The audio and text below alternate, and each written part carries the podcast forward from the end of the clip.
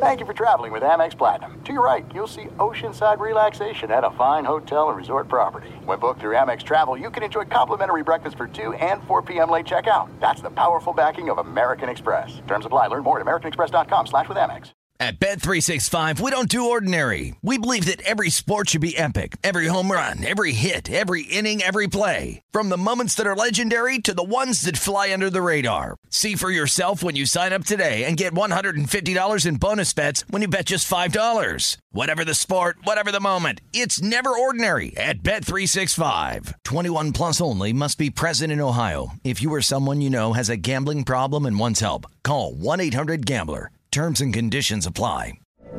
From BBC Radio 4, Britain's biggest paranormal podcast is going on a road trip. I thought in that moment, oh my God, we've summoned something from this board. This is Uncanny USA. He says, Somebody's in the house, and I screamed. Listen to Uncanny USA wherever you get your BBC podcasts, if you dare.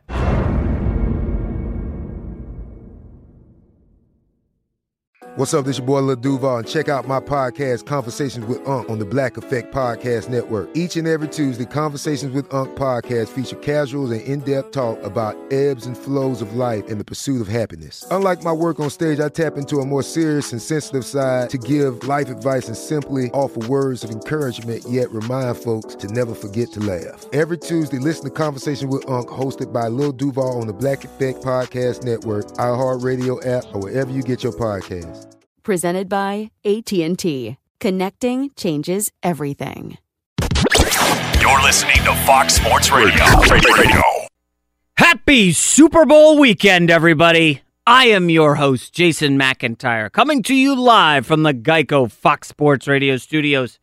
15 minutes could save you 15% or more on car insurance. Visit geico.com for a free rate quote. Love me some Super Bowl weekend. We got about what 36 hours to go, maybe a little less than that. Maybe we're down to 30 hours. Thank you for joining us. The most fun weekend radio show in the country. I can guarantee you that because I know people who listen to all of them and they swear this show is the most fun. But I'm going to say this two week wait for the Super Bowl, thank goodness it's over, right? I mean, it's been a snoozer for football. You did have some crazy NBA news this week that eh, that kind of sped things up. We had the Blake Griffin trade, which we're going to get to shortly. I've got an angle on that you haven't heard anywhere. And um, Blake Griffin, I know he's got some family out here in LA. Might want to turn off the show for that point. I do like Blake Griffin, but that could be you know some tough love. Um, obviously, the injuries throughout the league. Oh my gosh, everybody's dropping in the NBA. And of course, you had the big Alex Smith trade, which I absolutely love from one side, hate from the other. We're going to dive into that luckily you had all that news because there was really no Super Bowl juice. I got buddies texting me from frigid Minnesota. And it's like, how are things? And all they send me back is a screen grab of like negative three degrees. You know, haven't been outside, don't want to go outside. Apparently, the party scene's drying up. Fortunately, fortunately, there is some good news on the Super Bowl front. The game should be pretty good. It always is involving the Patriots, right? I'm a big picture guy, so I'm not going to break down X's and O's here for you. Everybody knows that's boring. Okay? So we're going to look deep into some aspects of the game and, and football big picture. And, and, and I've been reading some self help books here in 2018. You know, I'm trying to better myself, right? Don't we all do that? New Year's resolutions, you're going to do something different. And there's one thing I keep getting hung up on the Super Bowl that, that I've got to talk to you about. And and we talk all season on this show about how the NFL is a week to week league, right? Never read too much into what you saw last week.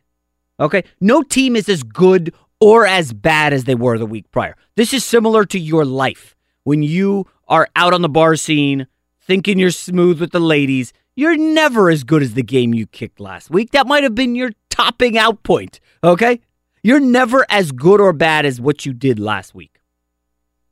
So who are the real Philadelphia Eagles? Are they the team that barely beat the Falcons in the opening round of the playoffs? Had to hang on in their first game? and they looked mediocre playing at home? Or are they the team that pistol whipped the Vikings in the NFC uh, Championship game? I mean, which team are the Philadelphia Eagles? The hype train for the Eagles is so out of control right now. I mean, the show before this on Fox Sports Radio, everybody's picking the Eagles. Did you guys hear? Every single person is picking the Eagles. Turn on your TV, turn on your radio. Oh, yeah, it's the Eagles. Oh, yeah, I love the Eagles. I love this spot. Uh, uh, let me pump the brakes for you. This, uh, you know, Philadelphia fans, just relax for a moment, okay?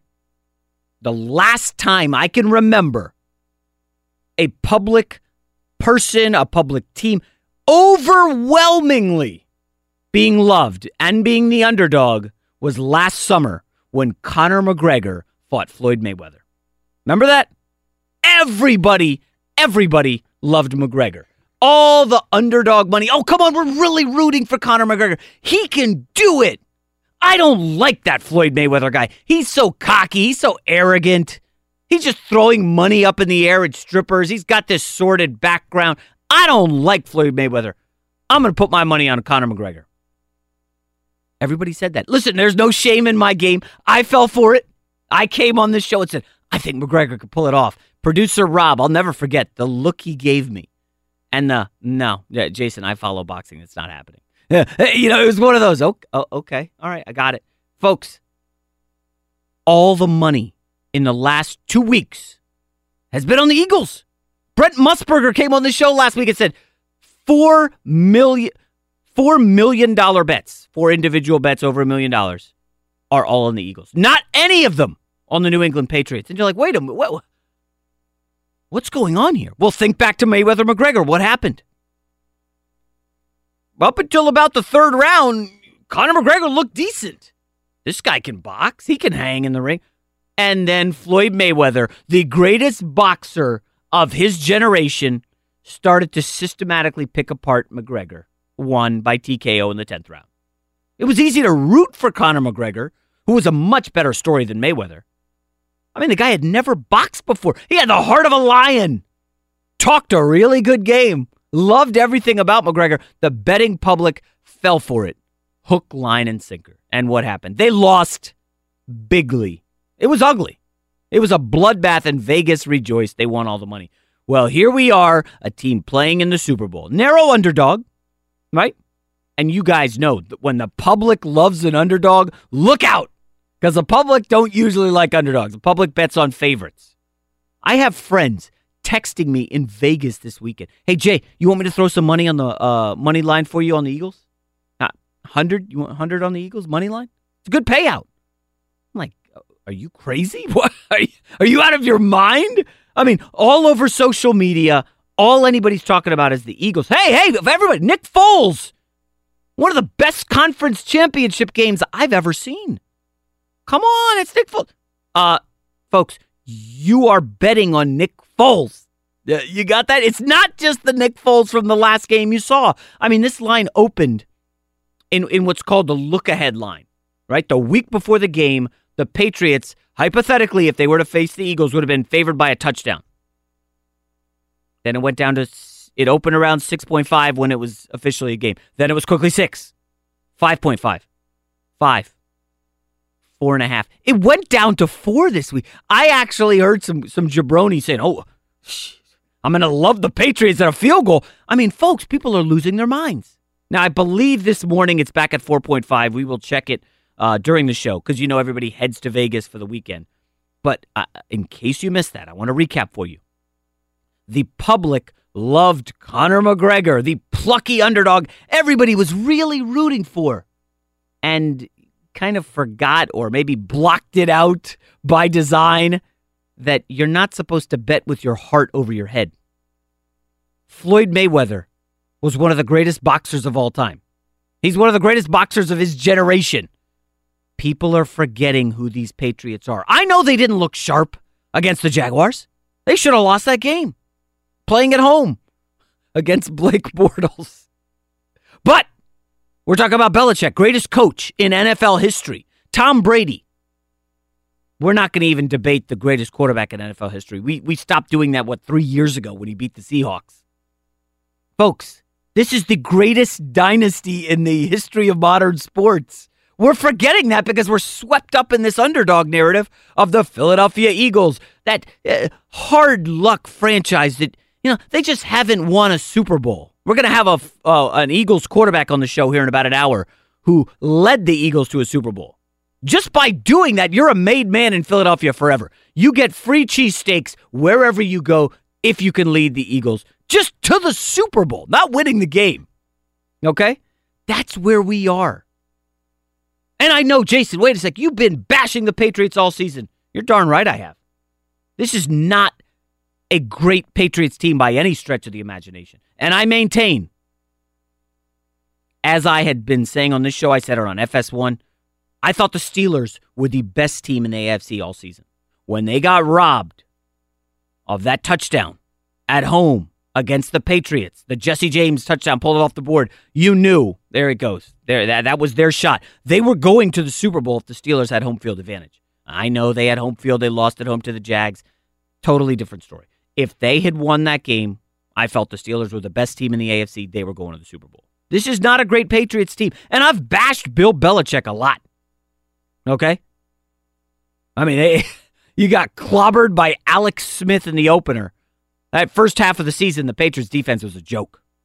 I mean, the Jimmy Garoppolo trade was stupid.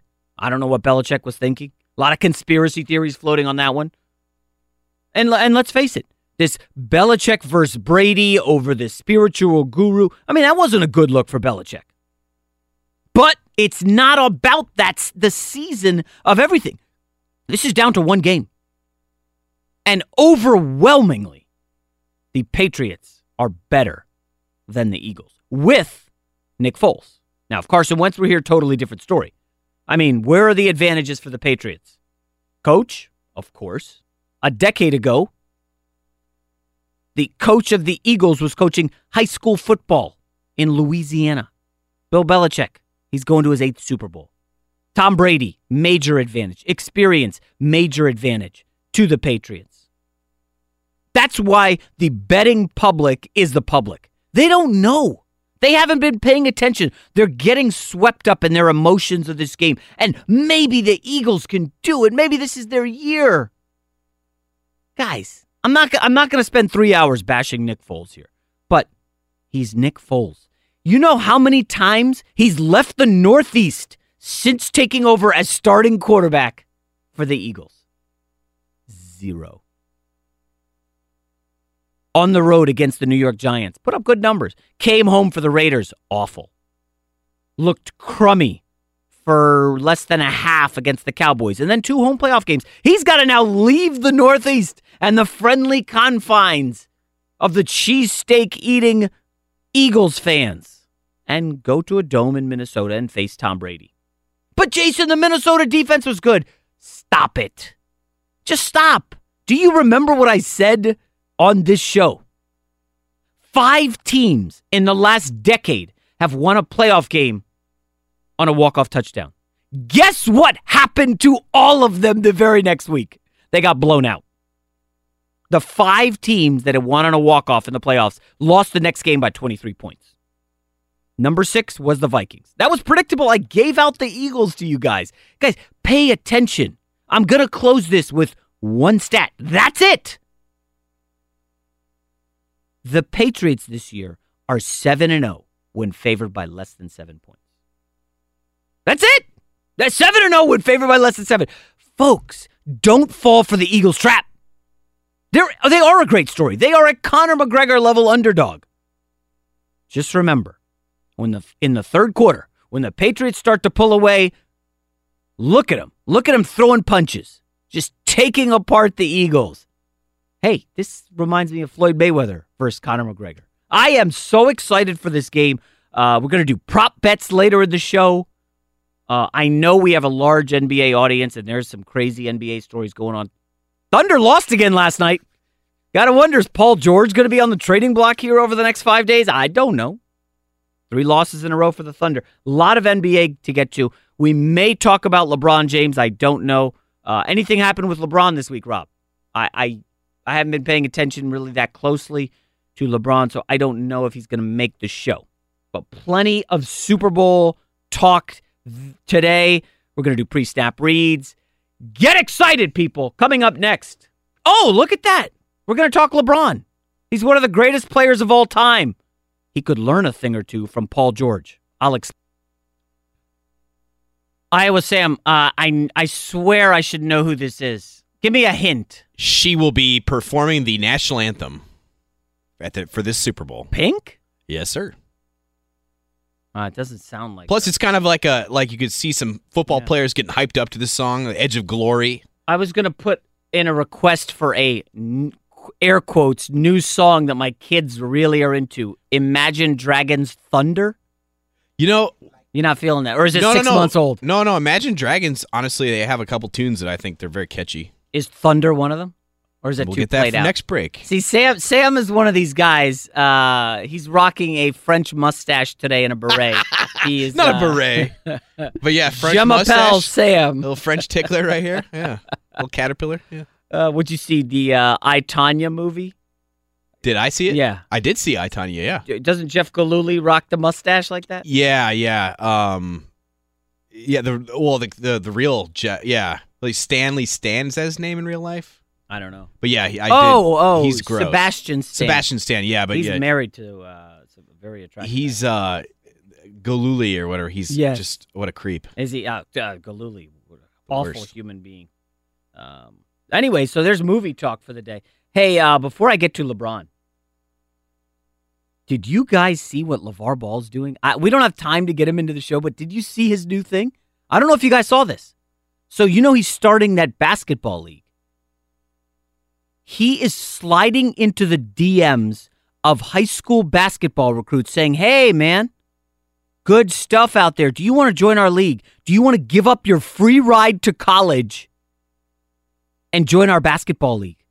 What the hell kind of plan is that, LeVar Ball? That's your game plan to start a league sliding into DMs? Rob, I'm serious. This is happening. I know he also spelled one of the recruits' names Oh wrong in the God. message. Like, that's how much. This is what's so embarrassing. By the way, shucks, I don't want to get started on LeVar Ball. Nobody likes the guy. You can start to see a downtick in interest in anything related to him. Uh, when he called Steve Kerr Milli Vanilli, like, dude, you just lost all respect. Like, get a clue. But uh, just as a business idea, sliding into the DMs of high school kids, asking them to give up their basketball scholarship, which is valued at over $100,000, is not a great business idea. Just FYI. What does it mean when Geico says just 15 minutes could save you 15% or more on car insurance? means you probably should have gone to geico.com 15 minutes ago. Uh, LeBron. LeBron. Big week. Let's just start with a fact ironclad, take it to the bank. LeBron's not going to the Warriors. We that should not be news. Okay, I don't know how that story was news. It was silly. But I do have a piece of advice for LeBron. Yes, a weekend radio host is giving advice to the second greatest player in NBA basketball history. Yay. Remember last June, Paul George went to the Indiana Pacers and said, Hey guys, I'm not going to sign here long term. I'd love to be a Laker uh, when I hit free agency, and I'm not going to sign here long term. People killed Paul George for his honesty. But that's what he wanted. The heart wants what the heart wants. You can't blame Paul George. That's what he wanted. If you subscribe to the theory that we're all here for a specific purpose in life, we're all meant to live a life that's very certain, maybe Paul George thinks that's what his life holds and that's what he wants. And he's he was honest with the Pacers. He didn't hold them hostage. He gave them ample time. Said, "You know what? I want to sign elsewhere." So they traded him. And at the time, we all killed the trade. I killed the trade. Uh, uh, don't don't come out there and say you thought it was a great trade, Paul George for Oladipo and Sabonis and no no draft picks. Like, come on. Looking good though. Oladipo's an all star. Oladipo's having a ridiculously good year. They're in the playoffs right now. Paul George was honest and it helped the Pacers. Now look at LeBron's situation. Everyone is frustrated. Players, coaches. LeBron's play has slipped. I opened this show last week telling you LeBron James in January had his worst month since his rookie year when it comes to scoring. Shot 21% on threes. Everybody is shaken mentally by LeBron's free agent decision. There is a cloud hanging over the Warriors. What's LeBron going to do? And that ain't going anywhere until the season is over. And now they've lost Kevin Love for maybe six to eight weeks. The Cavs, I kid you not, are looking at maybe not having home court advantage in the first round of the playoffs. That's how bad things are right now. There's no sugarcoating this. And then you want to float these ridiculous LeBron Warriors, LeBron Rockets, all this nonsense. All that does is eat away at the chemistry, the locker room. It's ugly. Paul George did the right thing. He went to Indiana and was upfront with them. So, you ready? You've been waiting for it. What does LeBron do? I'm ready to give him his advice. LeBron James needs to walk into Dan Gilbert's office this weekend. Don't you can skip but bypass the GM if you want. And LeBron needs to say, "What can we do to get Paul George?" The Thunder have lost 3 in a row. The Thunder are struggling. They lost Andre Roberson. I know you're going to laugh and say Roberson stinks. Best defensive player on that team by a mile. They are they lost to the Pelicans last night. They have no defense without Roberson. There is no quick fix for that team. Paul George now has to be their lockdown defender and oh yeah, jack up shots all the time because they need scoring. It doesn't look good for the Thunder. LeBron needs to walk into Dan Gilbert's office and be straight up with him. Can you get us Paul George? And Dan Gilbert's going to say, What are you going to do? Are you going to resign? And here's what LeBron's answer is going to be I don't know what I'm doing. I'm either going to opt in and stay next year if we get better, if we get to the finals, or I'm going to opt out and test free agency. LeBron, just be honest. Now, he cannot say he's definitely leaving, even though we all think he is, because I'm telling you, what if they get Paul George? What if Kevin Durant goes down? What if Kyrie Irving goes down? Anything can happen. Anything. Literally, the Cavs can still win the championship, folks. I know if everybody's healthy, they won't. Who knows who's going to be healthy? In the last, what, eight days, we saw Blake Griffin get traded, John Wall go down with an injury for six weeks, Kevin Love's down, DeMarcus Cousins is out for the year, Malcolm Brogdon, a key cog on the Bucks, he's out for six weeks. Listen, players get hurt, players get traded.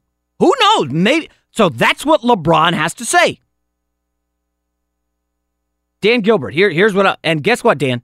I'm going to go tell the media this because they keep asking me. I'm going to say straight up, I don't know what I'm doing. I'm either going to opt in or I'm going to opt out. We'll see how the season goes. That's reality, LeBron. Just say that. Don't go hiding behind all this junk.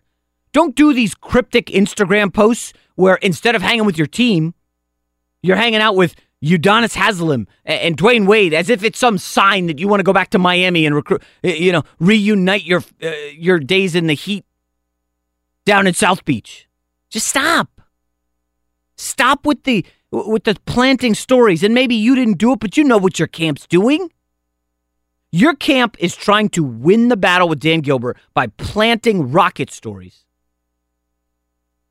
Your camp is trying to plant stories about the Warriors so Dan Gilbert can get off his butt and do something.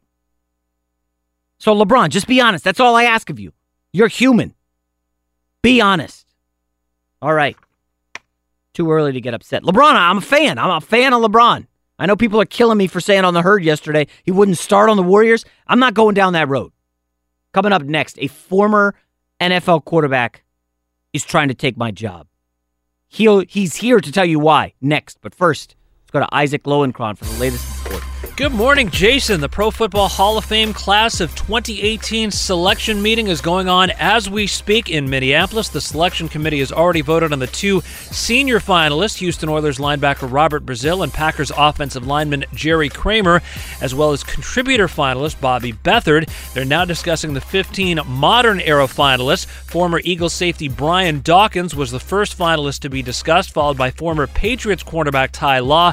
Other finalists include Ray Lewis, Brian Urlacher, Randy Moss, and Terrell Owens. The class will be unveiled later today. Hey, great news! There's a quick way you could save money. Switch to Geico. Go to geico.com, and in 15 minutes, you could save 15% or more on car insurance. In the NBA last night, the Bucks and Knicks were all tied up in the final seconds. Giannis down the lane, spinning on Kanter. Layup goes! 1.9 left. Giannis makes it 92 to 90. That would be the final. Ted Davis, the call on WTMJ. Also last night, Utah Jazz rookie Donovan Mitchell poured in 40 points and knocked down seven three-pointers at a 32-point win over the Phoenix Suns. And DeMar DeRozan scored 35 in Toronto's 25-point win over the Portland Trailblazers. Jason, back to you. Back here on the big lead, Fox Sports Radio. I'm your host, Jason McIntyre, coming to you live from the Geico Fox Sports Radio studios out here in uh, sunny ish LA. It's early in the morning, but it's still quite sunny. Uh, joining the show now, former NFL quarterback, spent some time in Tampa Bay, spent some time with the uh, Pittsburgh Steelers at the end of his career. We're going to get to that in a moment. Bruce Gradkowski. Bruce, good morning. How are you? Jason, good morning. Thanks for having me. Yeah, good good to good to have you join the show. Can we start with your Steelers experience? It was the last season you spent uh, in the NFL. Uh, a lot has been made of the Steelers this year. You know, uh, listen, a- another postseason gag by Mike Tomlin. Can you just talk a little bit about that? Uh, the big questions about culture in, in the Steelers locker room. What did you see in your time there? It's a bit maybe too loose for a lot of uh, NFL fan standards. Well, you're right. Talking about culture, that organization is, is probably the best organization I played for because every day coming to work, you actually enjoyed it. and it was an atmosphere. Guys came, had fun, and honestly, Mike Tomlin got the best out of guys. You know, to to handle all the different personalities and egos in that locker room, I feel like he did a great job. Now, I also see the lack of details when you have a relaxing environment like that you're going to lack a little bit on the detail side. Mm-hmm. You know, you have guys like a coach Bill Belichick. I mean, it's unbelievable what he's been doing, but the details in that locker room and in the classroom, their meetings are on point. Now, if you go to the Steelers, it's going to be a nice, relaxed environment. Guys are going to play more free. You're going to get the best out of each individual. But on the other side, you could be lacking a little detail. Yeah. Oh, in your experience, Bruce, which did you think was better? Uh, you know, the really tight ship where they're cracking heads in the in the film room, no joking around, kind of militant atmosphere, or, or the loose stuff. Well, you know, I, I was drafted by Jon Gruden in 2006, and I was fortunate to start 11 games as a rookie, and but I felt like I was playing on eggshells, you know, and, and but I learned so much from him you know, I learned so much from them. But honestly, I had Mike Alstott, Joey Galloway in the huddle with me. So I would I'd be up till two in the morning trying to memorize these plays because I didn't want to get in the huddle the next day and not be able to call the play Indy right ten X short fake ninety six power king naked left X slot. Whoa, whoa, whoa, whoa, Bruce, run that back again. Let me just hear it because that, that's a mouthful. I, I, I was going to say, can you repeat that, Jason? I love that uh, that play call. Like that's a lot. That's a lot to say in the huddle and memorize every angle of it. And and how did you felt you you did under under uh, Gruden as a rookie? You know, I felt like we had good times. I think I exploded on the scene coming out of Toledo. Uh, we had some good moments, but then the game, you know, I started overthinking things. And then the next year, I backed up Jeff Garcia. Um, then played for the Browns for a little bit, the Raiders, the Bengals, and then Pittsburgh. I finished in my hometown. But you know, the game it's all about perseverance and handling the ups and downs. And you know, I still talk to Gruden to this day, and you know, I'm glad to see he got back into coaching. You know, I think he's a great teacher, a great football mind. He knows what he's doing, and I'm anxious to see how that relationship with Carr works and how long Gruden could get these Raiders going. I know initially he's going to add a spark and they're going to have a good season, but how long can that last? That's a great question. I'm talking with Bruce Gradkowski, former NFL quarterback. Bruce, uh, you mentioned you spent some time in Cleveland. I've never been there in my life. Is Cleveland as depressing as it appears uh, to someone who's never been there? Yeah, be honest. Absolutely. the, the the only good the only good thing right now out of Cleveland is my man Andrew Hawkins and Joe Thomas's podcast, the Hom- Tomahawk Show. Look at you No, plugging buddies. I like that. You're all Hey. you're you're a radio veteran, Bruce. That's good stuff.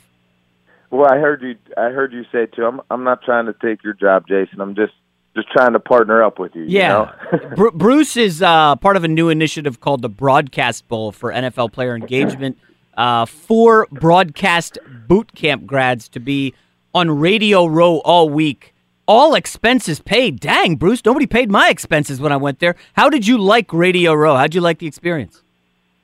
Well, Jason, I got an extra bed in the room. So Oh, geez, that's so nice of you, Bruce. you, you you could come bunk. My my buddy Lance Moore just left, so I I have some space. But uh, no NFL. You know the NFL row, um, radio row this week.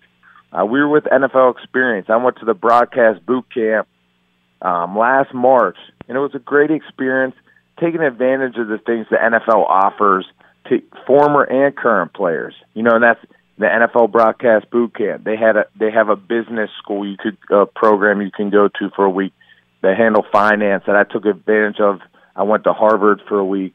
Um, the NFL can send you back to school, you know, full time if someone didn't graduate. So there's plenty of things that the NFL is trying to do to um, help the transition. You know, I've played football since I was eight years old, and I played 11 years in the NFL. Now I'm 35 years old, and you're going into that transition stage. And I'm fortunate to be able to go to the NFL broadcast boot camp. I was the color analyst for the Toledo Rockets radio this year, and then I'm actually going to do um, the color for the game on Sunday for Great Britain Radio. Wow. Now, I, I'm a little surprised, Bruce. I thought you may want to go into coaching since your buddy Gruden's uh, got a job. Maybe he has a position on the staff for you, but you're choosing media. Very, very. Uh, I don't know, Bruce. I, coaching versus media. That's a tough one. Well, Jason, I, and I thought about it. You know, I have three little ones at home, though. They're four, two, and seven months. And I have a passion to coach. I feel like that's what I know. I talked to a few coaches uh, throughout this transition period, the last few months, even a year ago. and I was just kind of waiting for the right opportunity. But also, I started thinking more, too, that maybe my time's worthwhile to be home with the kids for now help help you know raise them the right way and and be around. My wife does a great job but you know those are the things that go through my head. You know I'd love to coach and be around and coach at the NFL level but that time commitment that these coaches put in is like no other All right, Bruce Gradkowski, let me get you out of here with this one. Super Bowl featuring a backup quarterback. As a guy who was a backup quarterback for many years in the NFL, I got to ask you, does Nick Foles at this point still view himself as a backup? Or is he, you know, since he's been starting for what, a month now, he's got a couple starts under his belt under Chip Kelly. Is he no longer a backup? What's his mindset heading into the game? Well, you know what's funny is is none of us view ourselves like as a backup. You know, even when I was playing and I was backing up, and even in younger in my career, probably when I bounced around some teams, people probably thought I stunk and I had no chance. Meanwhile, I'm thinking, oh man, if this guy just gets hurt, I'm going to go win the Super Bowl for us.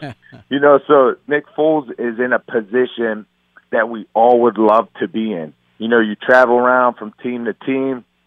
You finally get another opportunity on the biggest stage in the game. So for Nick Foles, no, he, he's like, I've been here before. You know, I've started games. I can do this. I can win football games. He had a couple great years in the NFL, and now it's just the experience level. You know, Tom Brady. Tom Brady hasn't been to the Super Bowl just once or twice. Yeah. my man's uh he, he he's used to it.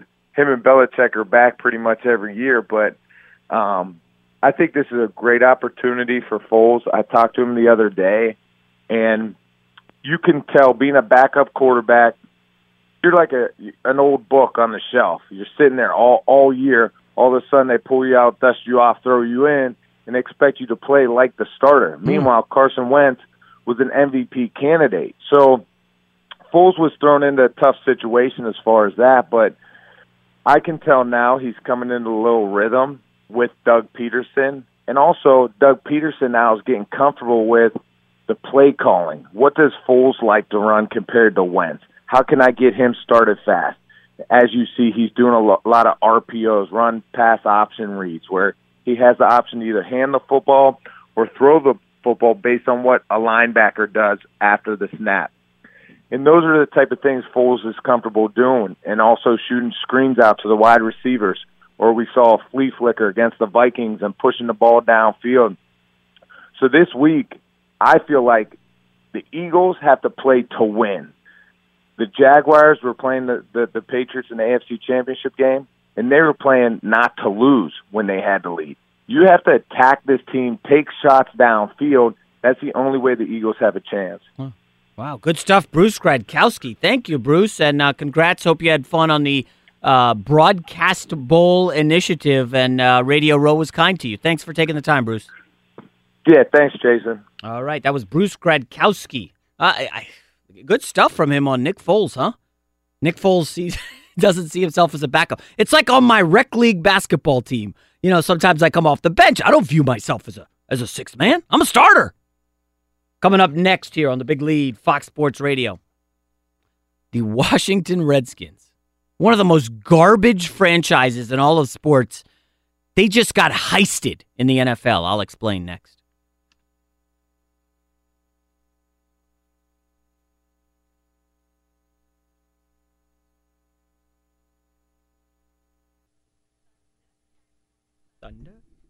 Thunder. Thunder. Look at Sam coming through. I have to uh, fess up here, Jason.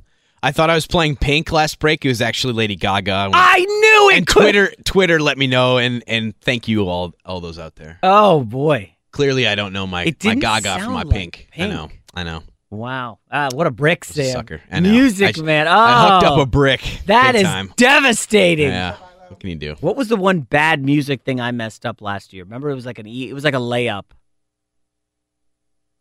There was a song, and everybody's like, "How do you not know this, Jay?" I mean, come on, Mu- music is a blind spot for me.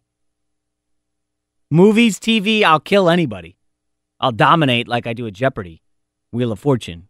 Uh, geography is a strong suit of mine. Music just isn't. Do you see all those Jeopardy uh, I did. contestants? That was uh, that was a little pathetic. now that's it throwing up a almost felt- brick. did it felt staged?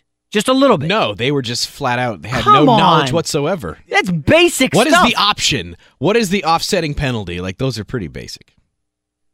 All right, Sam. Well, thank you for uh, Thunder.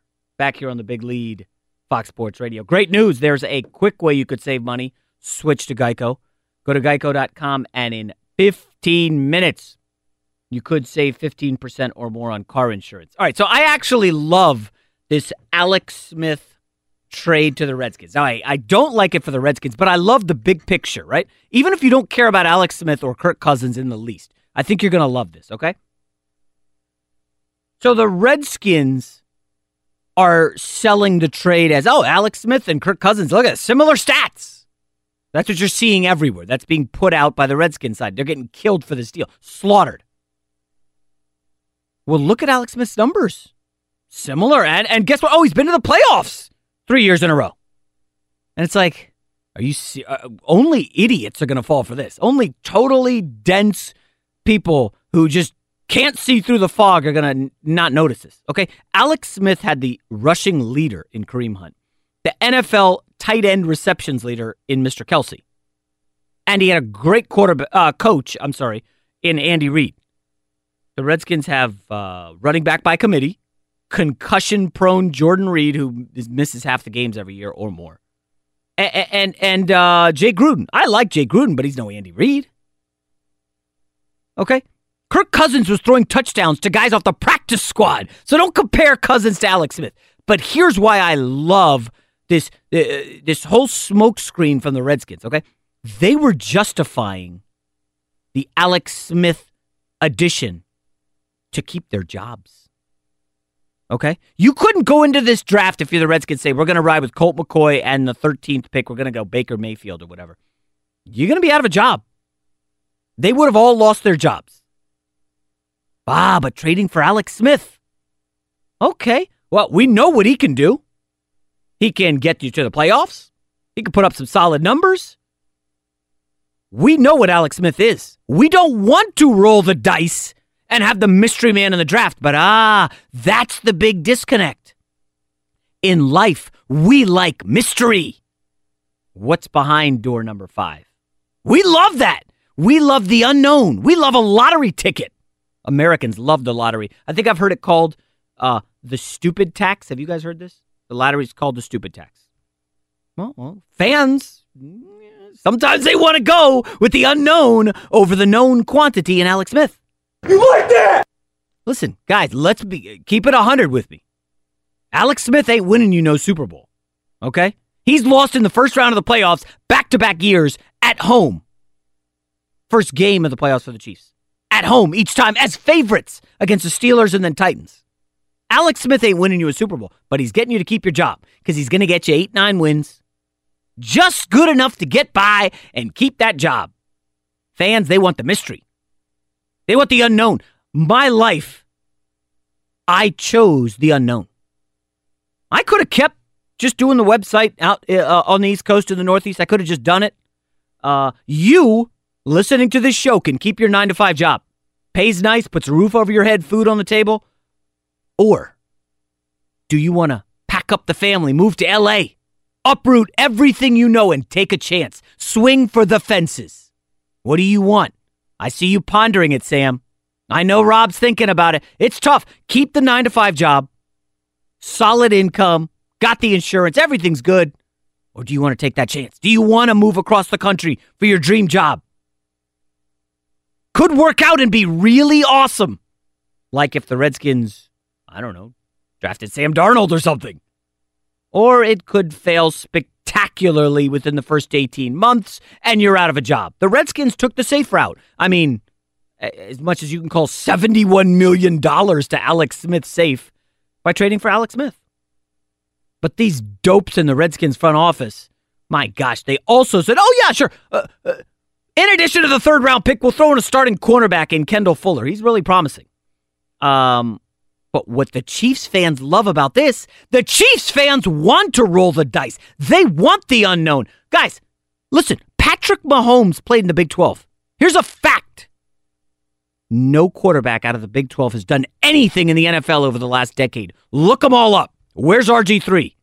Out of the league. And Ryan Tannehill does not count, okay? And yes, Texas A&M was was used to be in the Big 12. But bottom line is Chiefs fans wanted to roll the dice. Redskins fans wanted to roll the dice. Andy Reid wanted to roll the dice. Let me wrap it up by saying this.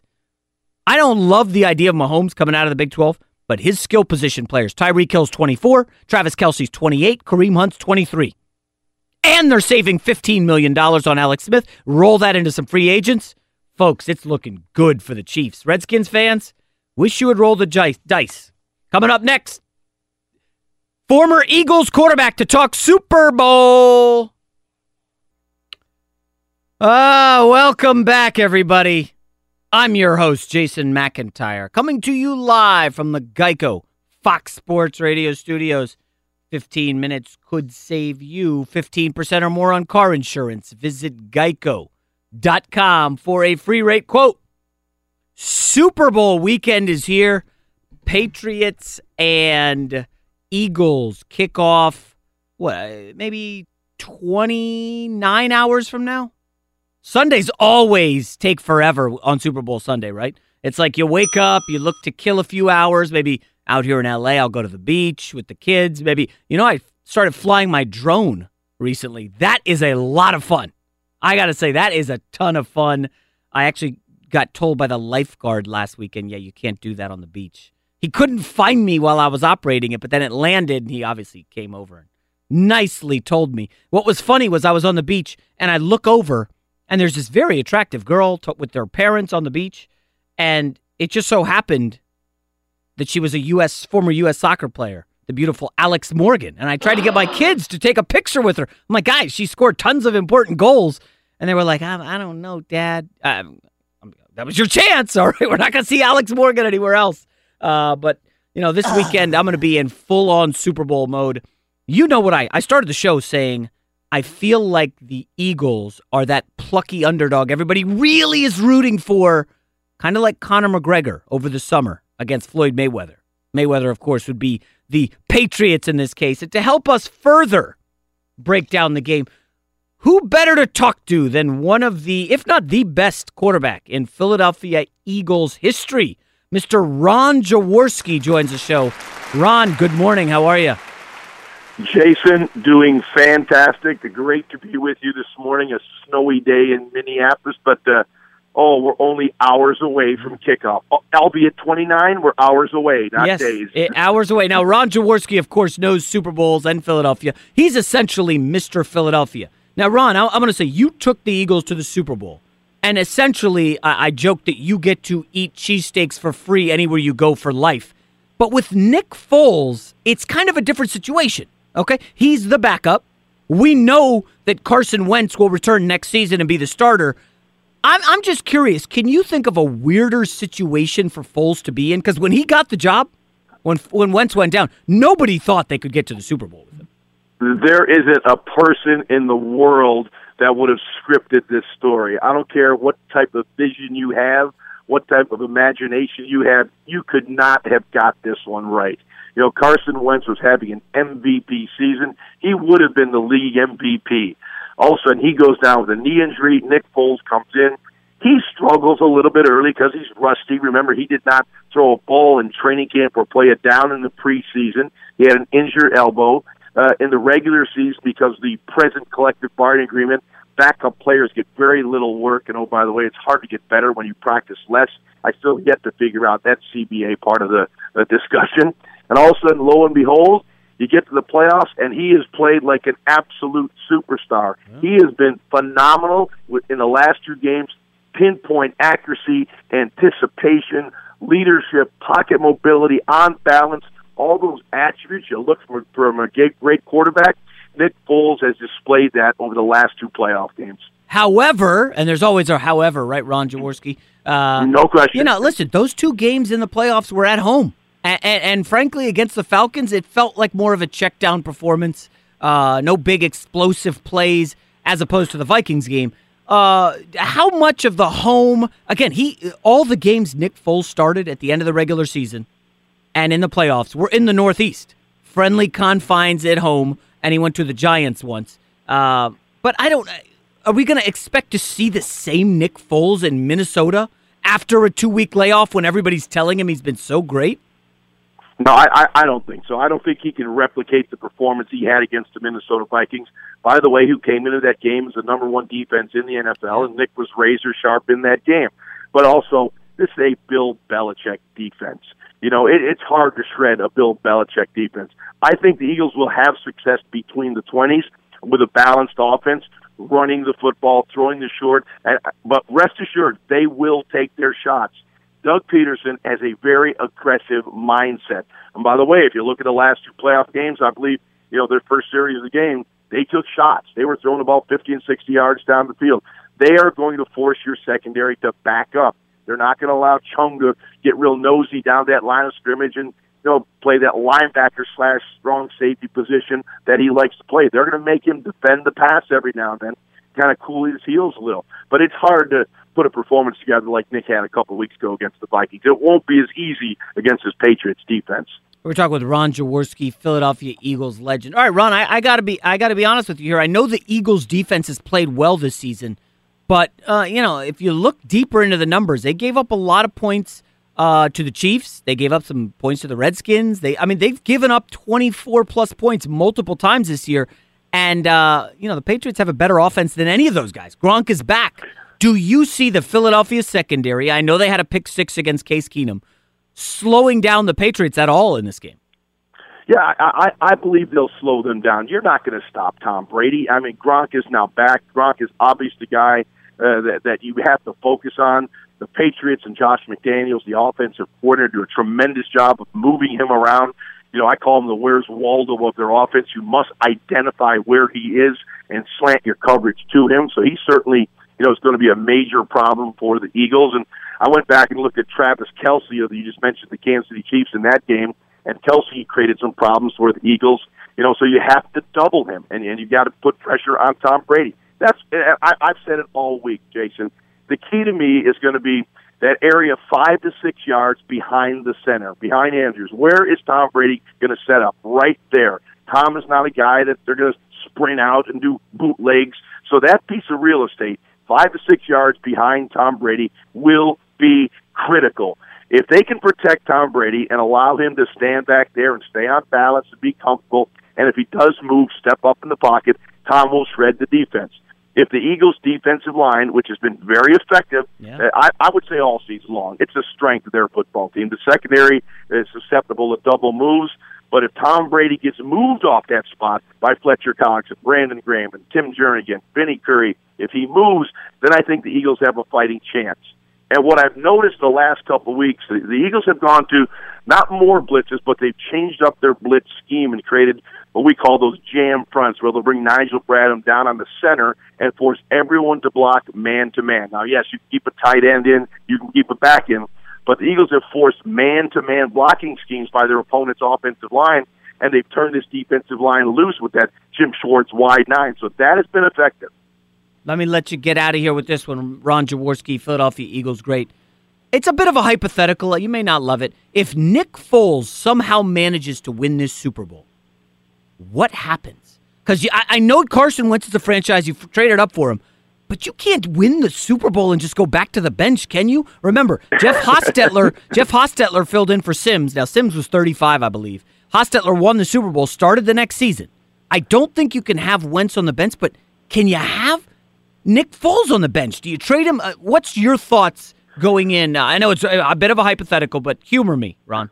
No, well, well, Jason, wonderful problem to have, I might add. Hey, let, let, let's make no mistake about this. Carson Wentz is the quarterback of the Philadelphia Eagles for the next 10 years. Nick Foles, and, and by the way, this, this statement I'm going to make right now always ticks off a lot of people around the NFL in the coaching business. The quarterback position is the worst coach position in the National Football League. I, I'm telling you, Jason, I study these guys every single week, and some of the garbage I see on the field, okay, drives me nuts. Now, people say, what happened to Nick Foles? Well, he went into the abyss in St. Louis, you know, where he wasn't coached properly, in the right system, brought wrong people around him. He comes to a system where you got Doug Pederson, who played the quarterback position in the NFL. Frank Reich is the offensive coordinator, played the position in the NFL. They understand how to manage and coach that position. John DeFilippo, the quarterback coach, was a college quarterback, understands the position, someday will be a great head coach. So these coaches, if they put their players in a position and set them up for success, they can be successful. Too many of these coaches do not coach their coach their quarterbacks properly, and you end up with a Nick Foles that you had in St. Louis, not the Nick Foles you had in Philadelphia. Okay, so wait, so Ron, what uh, do you trade him? Do you have him be as the backup? Do you start him? I mean, you got three choices here. No, what's the? I, I no, I, I I think I made it clear. Carson Wentz is the quarterback. Mm-hmm. Nick's got one year left of his contract. Maybe someone that needs a quarterback is going to say, "Hey, we can give up a, a, a you know second rounder, a third rounder, and acquire Nick Foles." But uh, it may be very bizarre if a Super Bowl quarterback MVP could be traded months later. That, yeah, kind of weird. I'm with that you. would be shocking. All right, thank you, Ron Jaworski, the great former quarterback of the Eagles. He's on ESPN. You can see him on television, radio. Have a great weekend, Ron. Enjoy the game. Thanks, Jason. Uh, yeah, listen, that is a fascinating scenario, one that I barely entertained. Okay, it's tough for me to fathom the Eagles winning this. But if Nick Foles wins that game, he is a hero in Philadelphia the way Carson Wentz is not. Wentz could eventually get there and win a Super Bowl. But Foles, I mean, you win a Super Bowl. There's only a certain amount of quarterbacks in NFL history who've done this. I mean, Flacco wins a Super Bowl, has a you know pretty bad run. He still won a Super Bowl. Trent Dilfer, for all the knock on him, every time I see Ray Lewis, you know, hey man, Trent Dilfer wasn't Jason. He he was the quarterback, and we won a Super Bowl. Uh, That's the reality. You win a Super Bowl, you're a made man in the NFL. I don't know how Nick Foles can win a Super Bowl and just go to the bench. I, I'm not saying he's better than Carson Wentz. I'm not saying you should start over Carson Wentz. But to me, you know, this is not a guy who's 35. I think he's 28, 29 years old. Nick Foles, somebody's got to trade for him, right? Fascinating situation shaping up if the Eagles are able to pull off a miracle. Coming up next year on the big lead, Fox Sports Radio. There's plenty of NBA to get to, but I want to talk just a little bit about somebody who loves underdogs, somebody who loves undersized players, somebody who loves a good football IQ. I don't think you have any clue who I'm talking about. That's next on the big lead, Fox Sports Radio. I think this was my anthem junior year in college. You know very well who you are. Good song, Nick. Nick rocking his Lakers hat after a big win over D'Angelo last night. Much to Rob's chagrin over here. Bro, Josh Hart looked good, man. I like his game. You know, I- I've come around on him. He looks like the perfect bench guy next year when LeBron and Paul George are here. All right. He's the number one guard off the bench. Hart hustle threes. Love me some Josh Hart.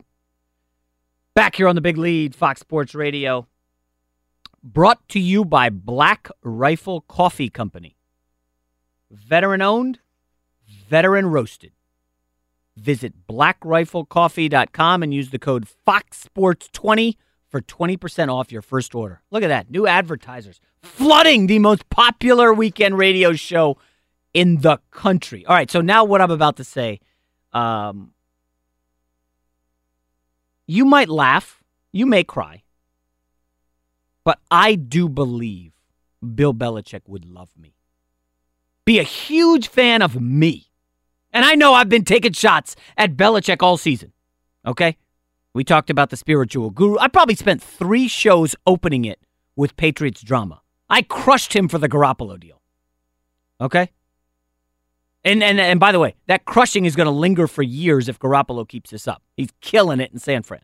But I want to take a moment to point out something about the Patriots that can be directly attributed to Mr. Bill Belichick because he picks the roster, right? It- we, this guy's a tireless worker, relentless. When it comes to the draft, putting together a game plan, there is no peer in the NFL for Bill Belichick. Okay. And I'm a sucker for a good work ethic. Okay. I'm out here in LA. I know you probably think I've got the glamorous life hosting a weekend radio show. You know, I'm on FS1, blah, blah, blah. Truth of the matter is, I got three jobs working round the clock. I was no first round draft pick. My parents were not in the media. They my parents weren't even born in this country. I didn't go to some big journalism school. I'm an undersized, underdrafted, overlooked kid who you know, hungry for sports, hungry to learn. I like to challenge myself. Man, I, I just friggin' love sports and having opinions and having smart, nuanced discussions. And I'm trying to look at stories different than everybody else. And that's why I think Bill Belichick would love me. I read a tremendous story about Belichick that I have to tell you to read. It's by Pete Thamel, Yahoo Sports. You've got to read this, okay? As soon as I started reading it, I was like, holy cow. I jotted down a note that wasn't in his piece, okay? The round that these players on the Patriots were drafted, all their skill position players, I'm going to go through them really quick. Tom Brady, sixth round. Dion Lewis, fifth round. James White, fourth round. Rob Gronkowski, second round. Danny Amendola, undrafted. Chris Hogan, undrafted. Julian Edelman, seventh round. The lone skill position player on the Patriots, who's a first round pick, is Brandin Cooks, whom they traded for. The lesson here, and the lesson from the story, is Belichick doesn't go into the draft saying, I want that superstar. Okay? Guys who have been told since high school, all through college, you're the man, you're the best. Oh, you're going to get paid, you're going to be a rich millionaire. And I don't want to paint with a broad brush here. Okay? But those people who have been told they're the best, they're the best, oh, they're incredible. That stuff tends to go to their head. And again, I'm not I'm not painting with a broad brush, but by and large, if you've been chosen on all those rankings list and rivals and 247 sports and all that stuff, if you've been top 10, top 10, sometimes it gets to your head. Your work ethic may not be there. Belichick don't want that guy. Bill Belichick is looking for the undersized guy who's been overlooked by everybody else, has a great IQ, great intangibles, team player, has that hard nosed ethos, maybe even a chip on their shoulder, who is hungry to win. That's what Belichick wants. And you got to read this story. Again, Yahoo Sports, Pete Thamel. It's incredible. Nobody, absolutely nobody in sports does a better job of that in the draft than Bill Belichick. And, and, and I'm going to keep uh, there's I'm, I'm not acting like Bill Belichick's infallible. Of course he misses in the draft. No doubt about it. Everybody misses in the draft. It's not rocket science. This ain't the NBA draft, Sorry which is a lot easier. But look back at last year's Super Bowl. Who was the Patriots' best offensive player? Fourth round pick, James White. 14 catches. Pa- Patriots just went to him relentlessly in the second half and overtime. Who was the Patriots' best defensive player in their Super Bowl win over the Falcons? Trey Flowers, fourth round pick, 2015. Never heard of him. There you go, Nick. You never heard nobody overlooked. I went to Arkansas, good player. Two and a half sacks, two and a half tackle for loss in the Super Bowl, a fourth round pick delivery. So I just rattled off when the skill position players were drafted for the Patriots. But you look at a team like the Falcons, Matt Ryan, top five pick, Julio Jones, top 10 pick. I think Devonta Freeman's, you know, a second round somewhere. But let's look at the Eagles. Carson Wentz. I know he's not playing, but he got them here, MVP all season. Top five pick. Nelson Agholor, first round pick. Zach Ertz, Torrey Smith, Alshon Jeffery, all second round picks. And yes, I know uh, a couple of them were acquired in free agency. But the point is, Belichick does a better job of anybody unearthing guys who he wants to fit in his system. And and I gotta respect that. As much as you hate the cheating Patriots and Belichick's played out gruff demeanor, brushing off the media, and I don't do snap face. Ha ha ha. I mean, that stuff is played out. What's not played out is his work ethic.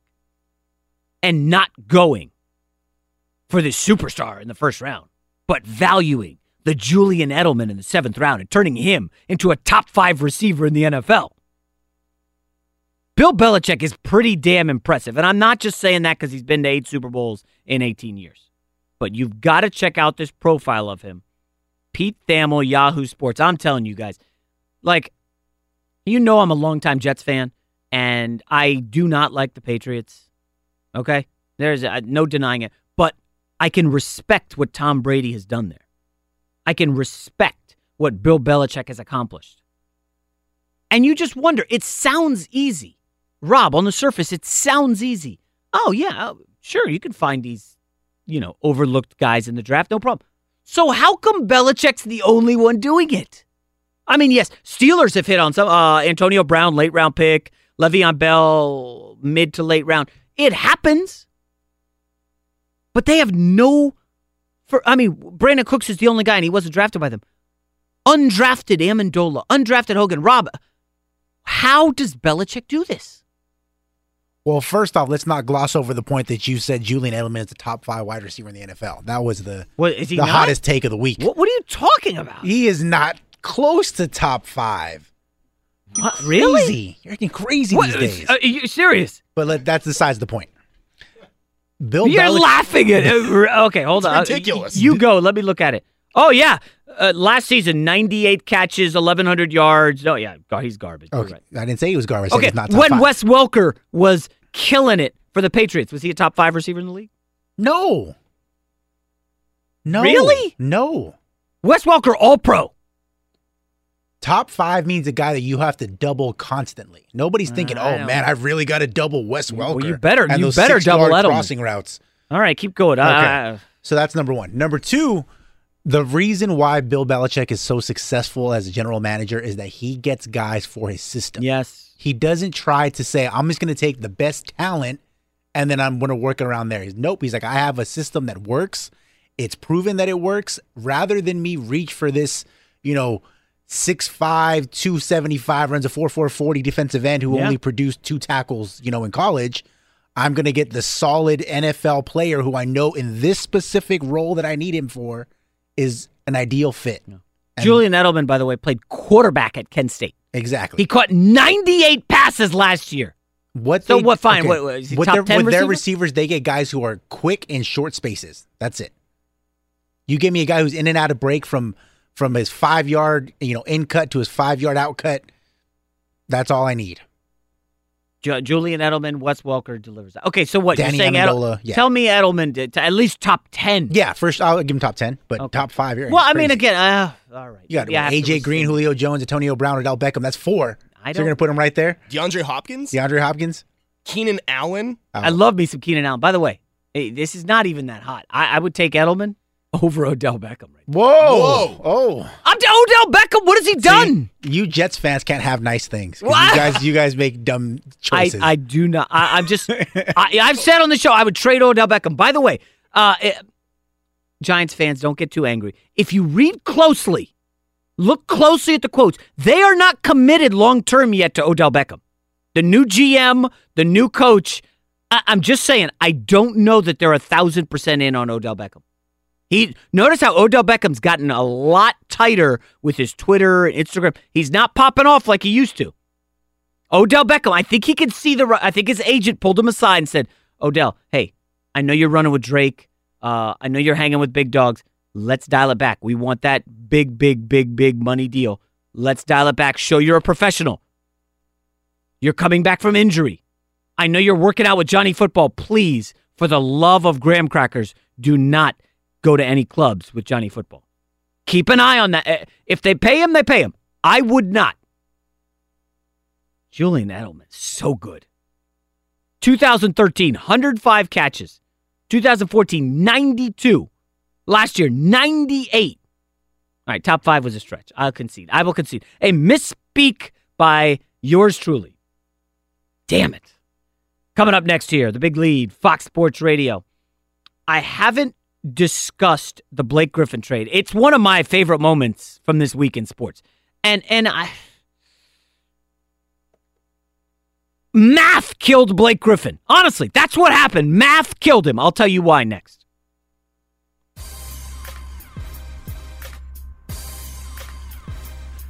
Jason, the Pro Football Hall of Fame class of 2018 selection meeting is going on as we speak in Minneapolis. The selection committee has already voted on the two senior finalists, Houston Oilers linebacker Robert Brazile and Packers offensive lineman Jerry Kramer, as well as contributor finalist Bobby Beathard. They're now discussing the 15 modern era finalists, beginning with defensive backs Brian Dawkins, Ty Law, John Lynch, and Everson Walls.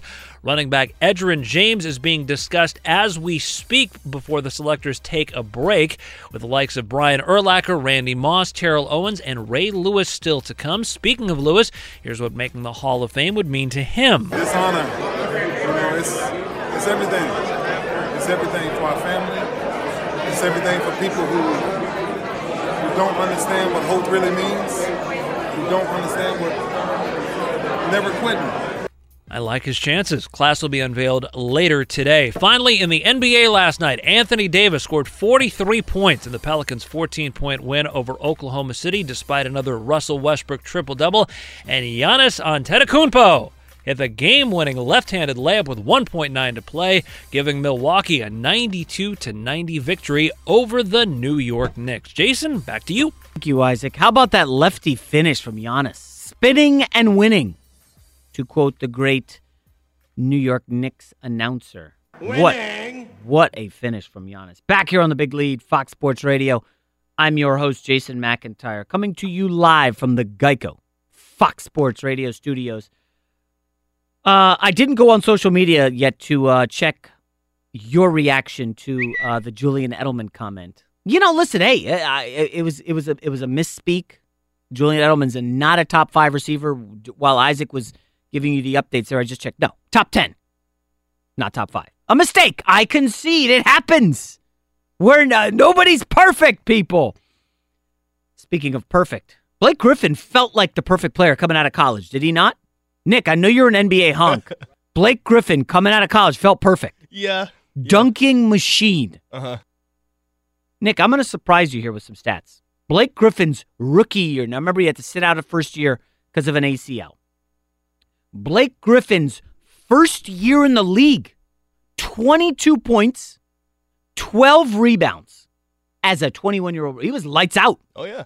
It was dynamite. Blake Griffin this year, 28 years old, eighth year in the league, 22 points a game, eight rebounds a game. Has he has he gotten better? Has he improved from his rookie year? Is he shooting threes? Is he developing?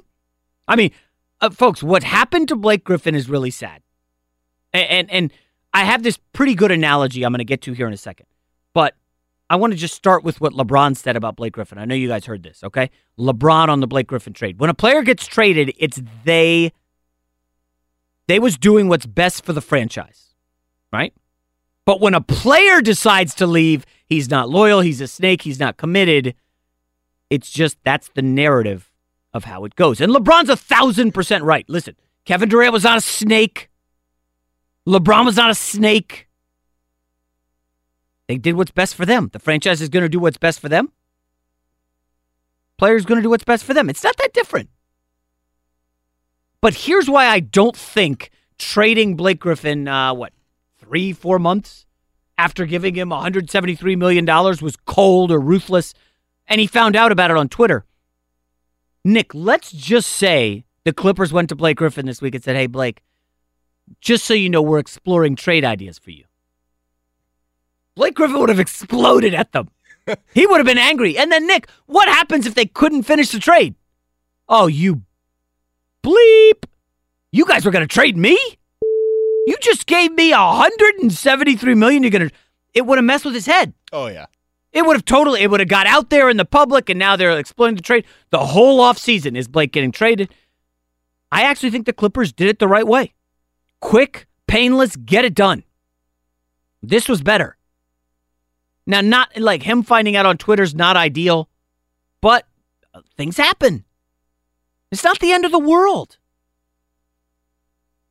Remember, Blake Griffin had the option. Do you want a no trade or do you want that fifth year? Hey Blake, maybe take a little less money, 130 million, and have the no trade, have the security. But he wanted that fifth year, 173 million, and I I I would have taken the security. That's just me, but yeah, I actually looked this up. Blake Griffin's made $96 million so far. That does not count his endorsements, his marketing deals. Blake Griffin's already worth at least $150 million. So if he would have just taken a little less to get the no trade, he would have been fine. But now I want to get to this math ruined Blake Griffin. And and uh listen, the NBA's changed since Blake joined the league. He made 38 three-pointers last year. That's it. Joel Embiid playing 31 games, 30 fewer games than Blake Griffin. Joel Embiid made 36 threes last year. Marc Gasol, first eight years in the NBA, made 12 threes. Eight years, 12 threes for Marc Gasol. Last year, he made 104. What did Marc Gasol do? He adapted, right? Adapt or die. Think about your life and uh, your job. Let's say you're a pharmaceutical sales rep in the 90s, and your company says, hey, hey, we're getting this new thing called a smartphone. And it can help you respond to emails from your phone, uh, help you do your job. You can try it if you want. Now, the drawback is, well, we can get it, we can just call you, we could get email you, we were expecting responses. You don't have to get a smartphone, you're not obligated, but it'll help you do your job. You don't have to go stop at Panera Bread or Starbucks to use their Wi Fi and link up and send an email. You become more efficient at your job by getting the smartphone. You're going to get a leg up. You get in a couple more calls per day. It helps with your efficiency. Well, the NBA decided the three pointer is better than two. Um, I, this hit about five or six years ago. Some teams decided, let's go that route. Math. Others did not. Blake Griffin said, I'm good. I don't need the threes. I'm just going to use my athleticism and dunk on people. And Blake Griffin's got left behind a little bit. We know he's a good passer. He could score, he could junk a dump over everybody. But think about this. Allen Iverson's career really started to, to tail off when he lost his athleticism in his 30s. We talking about practice. Russell Westbrook's athleticism is only going to get him so far. You need to advance your game. You need to become more efficient.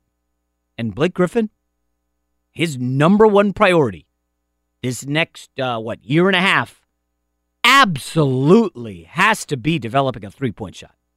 If he wants to be important in his 30s and maybe chase a ring, you better become a three point shooter. Look around the league at all the big guys. DeMarcus Cousins. His game was good in Sacramento. He's banging threes now. He's an all NBA player this year.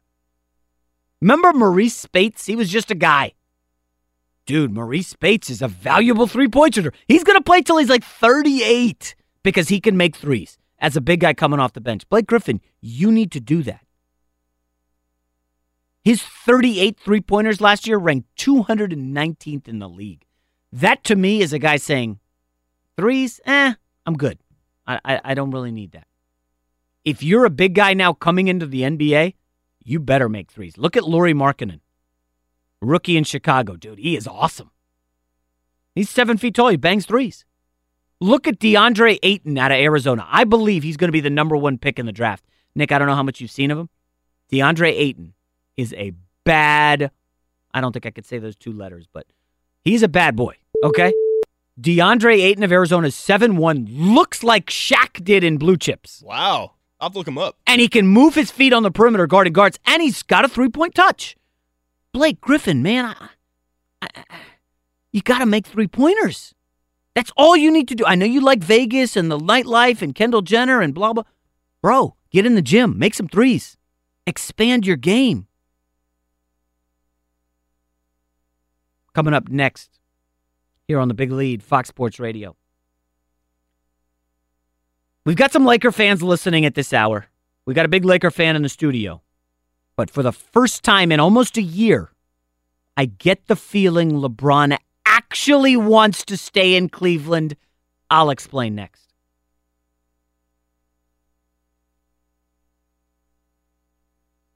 Oh, gee. Lonzo Ball rapping. Nick's favorite. You think a week will go by without that happening? Come on.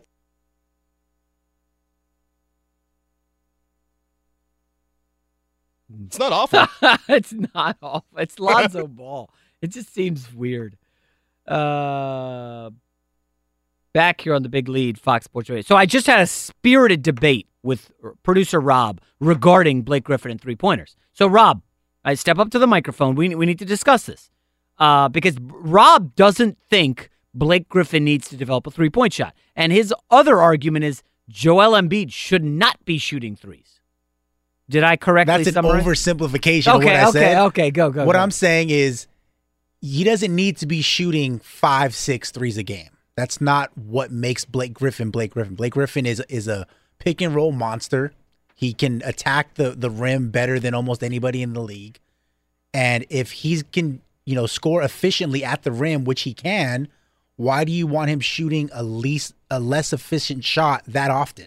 Well, if you become more efficient from three, you become a contender. Look Okay. at the Houston Rockets. Sure. Okay, Houston Rockets. Look E- at the. Eric Gordon, right? You think he's a good three point shooter? You would say so. Uh, he's a guard. Coming out, he was a good. okay, you you think he's a good three point shooter? Of course.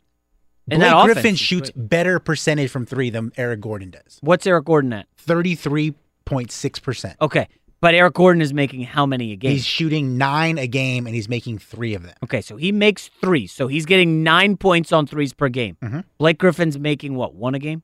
Half a game? No, he's making almost two a game. He's making one point nine a game. Right. So from an efficiency standpoint, Eric Gordon is getting you more points from three than Blake Griffin's likely to get you from two. Fair assessment? How do you figure?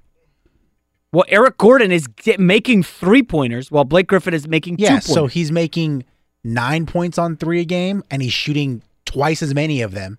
Blake Griffin's getting you six points a game, shooting half as many. Yeah, so I give me the three pointers.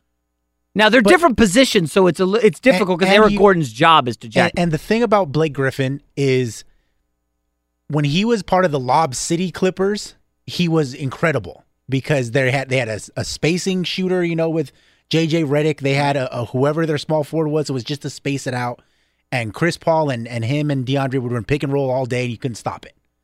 And then all of a sudden, Doc Rivers decides I'm just going to play this Boston Celtics, slow it down. You know, Blake Griffin, you do pick and pop from now on because you know it's cl- it's crowding the the the, the paint area for Chris and, and DeAndre. And all of a sudden, Blake Griffin kind of just fell off that way. Like the the more people try to make him something he's not, the least the less effective he is. Oh, th- that's a fair statement. Now, Blake Griffin early in his career was shooting 54% from the field, 53. He's at 44% this year. Because he's shooting so many damn threes. Well, that that's just field goal percentage. So he's maybe not getting the good looks he was when he was with had Chris Paul as his point guard on those pick and rolls that you're talking about. So I I just I, I don't know that long term this is the right strategy for Blake. Like at at 31 years old, after six surgeries, is Blake Griffin going to be dunking and dominant on the pick and roll when he's a step slower? No. Probably but if he's developed a three pointer like a Marreese Speights, like DeMarcus Cousins, is he still valuable as a stretch four? But he's not that guy. But don't you want to become that guy? Okay, but you you want Blake Griffin, one of the most feared pick and roll Ah. players in the NBA. Was. I don't know that he is anymore. Because nobody runs the pick and roll with him anymore. Because He's it's got not as Austin Rivers efficient. was running the pick and roll with him. Austin Rivers. That That's ball. why he That- wasn't as efficient. That's maybe Chris. Maybe the loss of Chris Maybe, Paul. is maybe huge. Reggie Jackson will help him. Okay, Yeah, so that's his new point guard. So Draymond Green came into the league, couldn't shoot threes for a lick. I think he shot 15% as a rookie. Develops a three point shot in the Steve Kerr system, and is I mean he's not shooting a great percentage now, but it's an element of his game you have to respect. Remember, the Cavs in the finals said we'll let Andre Iguodala shoot threes. Good luck beating us. We'll let Draymond shoot threes. Yeah. Draymond had 30, 15, and 9 in game seven, that loss. I mean, Draymond was unbelievably efficient. okay, Draymond Green shoots The 27, maybe? 27%? 30 percent. 30%. Yes. He shoots 3.8 threes a game. Would you think that Blake Griffin 3.8 sounds about right for him to shoot that many threes a game? Well, I mean, he Dra- Blake is the number one option in Detroit or the Clippers. But there's no good reason for him to like be shooting five and a half threes a game. so you would tell Blake, hey, Blake, continue doing you, don't develop. No, I would say you can shoot the three, but you don't need to shoot it five to six times a game. Get you three or four of them. Let me ask if there's a parallel to this show. So, in in sports talk radio around the country, people love to take calls. That's kind of like the lazy radio. "Ah, let me take some calls. Let me take calls for two hours. You told me on the show. I, I initially was like, oh, if people are calling in, they love the show, they want to talk, and you're like, no, no, no, we don't, we don't take calls. That that's hacky. And I talked to Cowherd, who gives me, t- he's like, don't take calls. Come on. Um, so should I take calls, which is what I think I can do good at, or should I morph into the modern radio host who doesn't take calls and comes up with good takes? I see you laughing over there. That was, that was a good argument to go in, in your favor. That, that was good. All right, we'll wrap on that and quickly because it's a nice little victory for me. Quick, can I quickly tell you why I think LeBron wants to say, Nick? How are we out? How are we on time? We got time? Yeah. Okay. Quickly. Two weeks ago, LeBron's whole argument. Hey, Houston Rockets are an option. Chris Paul's there.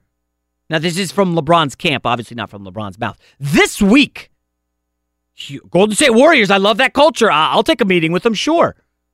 To me, that's a sign LeBron actually wants to stay.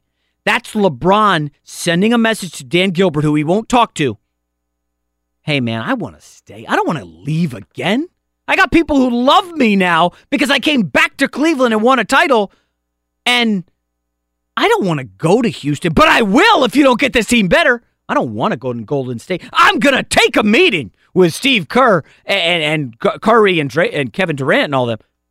I think LeBron wants to say now. I don't now, Nick. I know you're shaking your head, and I, I I should have given myself more time. I think LeBron wants to stay, but I don't think he will because there's the team is garbage and there's no solution to winning. Here's a scenario. I'm going to get out of here on this one. They they could fall to the sixth seed or five seed without Kevin Love. Right? He's out six to eight weeks. They could then face the Celtics in the second round.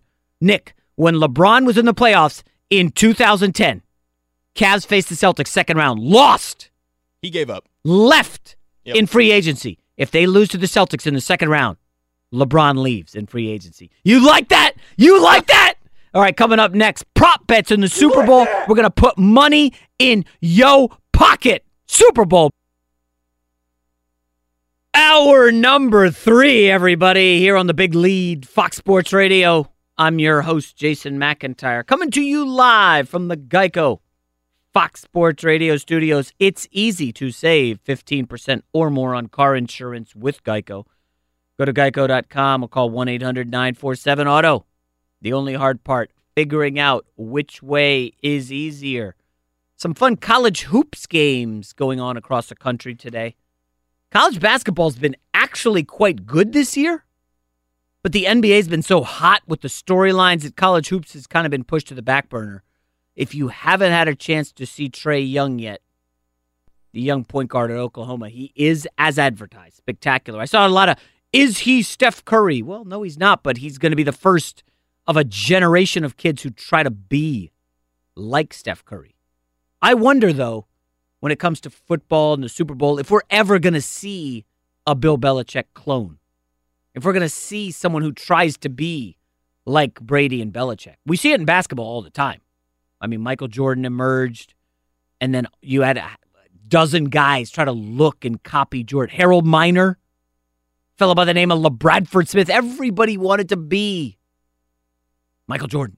Everybody wanted to be Kobe. So you had guys coming out and emulating them. How come in football, which is a copycat league, we don't see a lot of Brady and Belichick?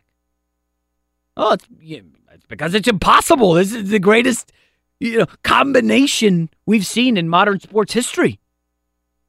And that's why what they've accomplished. That's why I'm such I'm in shock that so many people are betting on and backing the Philadelphia Eagles in the Super Bowl. I just I cannot fathom it. Nothing nothing that I've seen or heard makes sense from all the public that is overwhelmingly gravitated toward Nick Foles and Doug Pederson.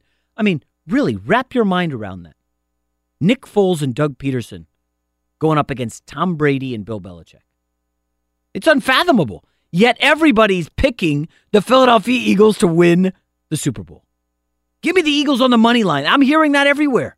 The show before this, earlier this morning. Oh, I love the Eagles. Oh, got to take the Eagles here. Everybody's on the Eagles. And I gotta, re- I gotta remind you guys, the look-ahead line to the Super Bowl before the conference championship games, the hypothetical Patriots Eagles matchup was Patriots favored by seven. It's down to four and a half. Because of what? A great Nick Foles performance in a conference championship game at home against a Vikings team that was ripe to get pounded after they got lucky in a walk-off victory. I compared this matchup to Conor McGregor and the love he was getting from the betting public. They love a plucky underdog. Oh, come on, McGregor can do it. He can pull the upset. And you're forgetting, oh, yeah, that Mayweather guy, kind of a good boxer. Maybe the best of his generation. Maybe an all time great. And what happened? By the 10th round, he picked apart the Irishman and technically knocked him out. TKO in the 10th round. I believe we're going to see something similar happen this Sunday in the Super Bowl. And to decipher the betting angle, we, we're going to talk about that a lot this hour. Super Bowl prop bets and the like. We're bringing on my guy, TA, Mr. Ohio State, Mr. Cleveland Browns. TA, how are you, man? What's up, Jason? How's it going? Uh, By the way, have you spent your Super Contest winnings yet, or no? Uh, not not yet. So I'm uh, just holding. I'll be in Vegas in March for the uh, uh, March Madness. So uh, maybe I'll spend a little bit there. Oh, you're going there for opening weekend. Uh, well, actually, the, actually, I'll be there for conference uh, championship weekend. Okay, I, I've heard that's a sausage fest, so uh, you know, eh, try to have some fun. All right, so TA, uh, prop bets galore. Um, is anything jump out at you? And let me preface this by saying I think the probably the worst bet is the first quarter. Uh, I'm sure you've seen that the Patriots seven Super Bowls, no touchdowns in the first quarter. What's the problem? Uh, Ta, please tell me you're not jumping on something first quarter related to the Super Bowl. No, no, it's funny. I actually because you I heard that same stat last year, and so I did take the uh, uh, under for uh, the Patriots first quarter, and that hit. Yeah, it's amazing. I don't know why that stat is. I mean, it sounds like uh, Belichick and Brady they like to feel the other team out in the first quarter, so Yes. they don't do anything crazy, and then it sets himself up. So I don't know if it's just coincidence or what the deal is, but but no, I'm not doing anything uh, first quarter related this year. Where are you looking in the prop bet world? So I've got a few props. So first off, I, I totally agree with you. Public is all over Philly. It, it's it's just so typical of you know how the the betting public typically looks at uh, the NFL. What have you done for me lately? They saw that. I mean, think about it. In the two weeks ago or two games ago, uh, Philly was was playing at home against Atlanta, and they were a three point underdog, and everybody was betting Atlanta, right? And so Oh, now all of a sudden, now all of a sudden you're in the Super Bowl against the Patriots, and everybody loves Nick Foles and the Eagles. It's amazing how that is. But you know, it's you know, it's standard. They go out, they they blow out, they look amazing. They blow out the Vikings. Uh, New England, you know, could have lost to Jacksonville, and so now the betting public uh, loves Philly. It's just it's just standard. That's how it is. I personally um, not taking the points, but I, I like New England to win.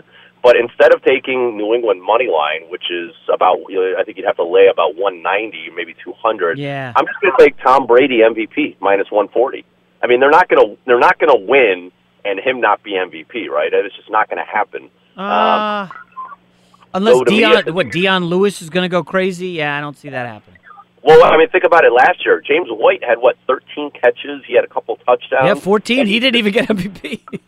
Exactly. He didn't even win the MVP. That of all the years that should have happened, that was it. So that kind of proves to me that no matter what any other player does, uh, it's always going to be Brady. So to me, that's a cheap way to get. If you like New England, just take Brady and win MVP. You could get it for a cheaper price. That, that's a smart one. I can back you on that one. What other prop bets do you like in the Super Bowl?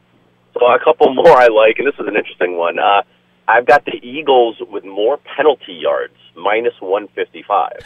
and, and uh, hear me out on this one. So um, New England is top five in the NFL in least uh, penalized team. Their um, the, their opponents are um, they put up way more penalty yards than, than they do. Eagles are 17th in the NFL in net penalty yards.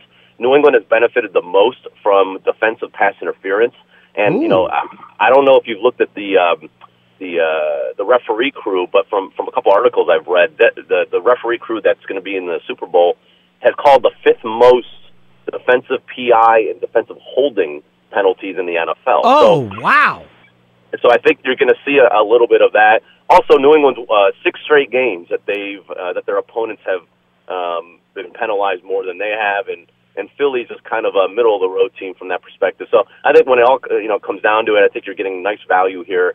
Um, I think uh, the the Eagles are going to put up the most penalty yards, so that 155. That's a, that's a crafty one. Uh, do you have any related to like those cheesy halftime or national anthem Justin Timberlake pink ones, or do you just steer clear of those?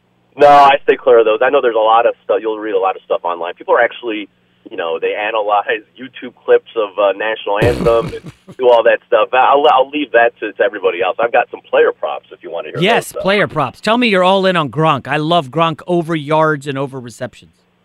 I did not take Gronk. I know it's a popular one, um, and I can totally see that. I, I've got a couple other ones. I've got um, Agholor over 44 and a half receiving yards, uh, and really with that one, uh, the one area that uh, New England's susceptible in, in the secondary is defending the slot. So Eric Rowe, who's the, the slot corner for New England, is, is ranked 106. If you look at uh, Pro, Pro Football Focus, 106 in defensive backs. He's been terrible, so they've been torched uh, from the slot receivers pr- perspective. So I like uh, Agholor to get over 44 and a half yards. Hmm. Uh, I, I like also Agholor first TD, 14 to one, um, and then I also like uh, Chris Hogan uh, over 35 and a half receiving yards, and, and his first TD is 14 to one. Here's why I like Hogan. So he's been out for the last couple months. Um, he came back for that Tennessee game uh, in the second round of the playoffs. Yeah. Didn't really get much action. He played 91% of the snaps against Jacksonville. Um, got four targets. Now look, it's it's Jacksonville in that secondary, so you know he didn't you know put up big numbers, which you know was was not unexpected. I think against a Philadelphia defense um, that has struggled from time from time to time against number one, number two receivers. I think 35 and a half yards is a bargain. It, here's an interesting thing. I tweeted out yesterday. Eagles defense is fantastic at home. Number one in the NFL in points allowed. For whatever reason, when they go on the road, they've been torched. They're 19th in the NFL in opponent points uh, given up on Wow. the road. Huh. Yeah, it, and you look at the last three road games, uh, they've given up some big numbers to number one and number two receivers, especially that Giants game. That game. Giants game. Oh my gosh. Yeah, so number one receivers in the last three road games have put up 19 catches, 244 yards. Number two receivers, 11 catches for 209 yards. So I think between Cooks and Hogan, I think you're going to see the the receivers, Hmm. you know, put up some double moves against those cornerbacks. So you know, although I think Gronk's going to be a big part of this game plan, I think it's going to open up the uh, uh, the ability of Hogan and Cooks, especially, to put up some big numbers. So that's why I like Hogan. It's weird. Uh, for some reason, the Eagles can't defend tight ends. Uh, Kelce from the Chiefs had 103 yards and a touchdown. Jordan Reed, two TDs. Evan Engram, 101 total yards. Like for some, I, I don't know if a lot of that falls on Malcolm Jenkins. Um, but if if you're not doubling Gronk, he's going to eat. Now, let me ask you quickly about Agholor. Uh, he's going to be going up against Eric Rowe. Rowe is a former Eagle. I think he was drafted maybe by Chip Kelly. Um, but do you think that's any advantage for him going against a guy he uh, in in the system he played in against?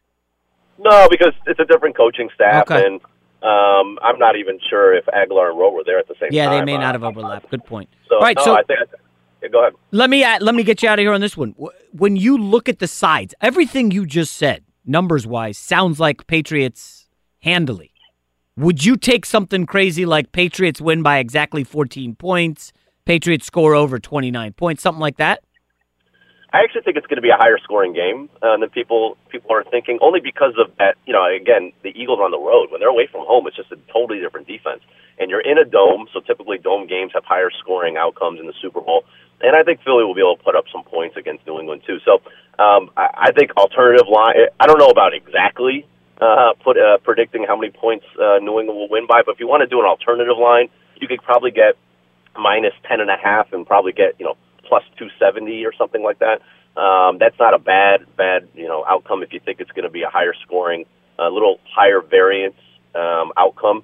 Um, I personally am just you know I, I just think money line New England is the way to go for me, and that's why I like the Brady MVP just because I think points will be scored, and if if New England wins, he's going to win MVP, and that's um, that's good enough for me. But uh, I wouldn't I wouldn't you know be a terrible play if you think New England has a shot to win big to just take that alternative line. All right, TA, good stuff. Let's get you out of here with this. Um, we'll bring you back for March Madness. But uh, regarding the Browns, your team, would you rather have them trade for Kirk Cousins or draft uh, one of the quarterbacks number one overall? Well, Kirk Cousins is going to be a free agent. So sorry, sorry, not trade for him. Yeah, sign Kirk Cousins. Yeah, I, I, pro- I, I personally would rather just take the franchise quarterback at one. Uh, I'm a, I'm a Darnold fan. Now, that, don't get me wrong. If they, if they sign Cousins, not, it wouldn't kill me. They have so much cap space that you know even thirty-five million dollars to a guy like Kirk Cousins wouldn't really put a major dent into the, their salary cap. I just think for for me, you get a chance to get a twenty-year-old, twenty-one-year-old uh, quarterback who could be your franchise guy for ten plus years.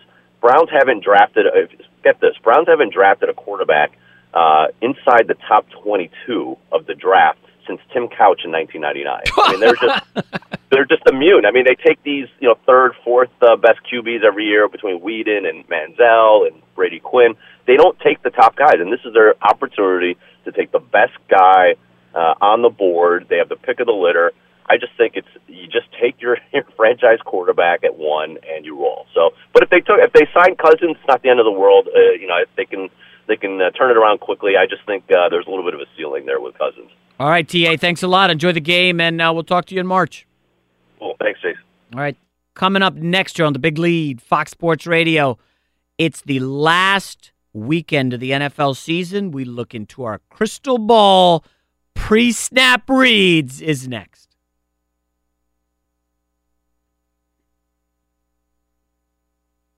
Black Rifle Coffee.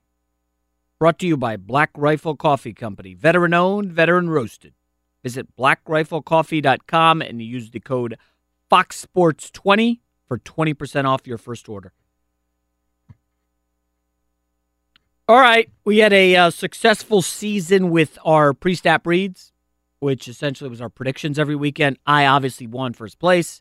Uh, Nick was dead last as usual, and uh, Rob, I believe, was a distant second, something along those lines. I don't have the exact numbers, um, but the predictions for the Super Bowl. What do you want to do? Two, two, two, anything, or should we up it to three? Anything just for the bleep of it? I think Rob's going on another vacation. Mr. Worldly travels next week, so he may not even be here to do a victory lap if he happens to win this round. But uh, we have time for three, so here we go. Pre snap reads. It's about time! The only NFL predictions you'll need. It's time for us to turn it up a notch. This is your pre snap read in the big league. All right, I'm going to get it started. This is bad news for the Philadelphia Eagles. They gave up 27 to the Chiefs, 24 to the Giants, 24 to the Chargers, 29 to the Giants, 23 to the Panthers, 24 to the Redskins. Man, this team away from home could be very suspect. I believe the Patriots will score between 29 and 35 points. I'm getting plus 307 on that. So the Patriots will score between 29 and 35 points. My gut is 31, but I wouldn't be shocked by 34. I think they're going to move the football at will, up tempo.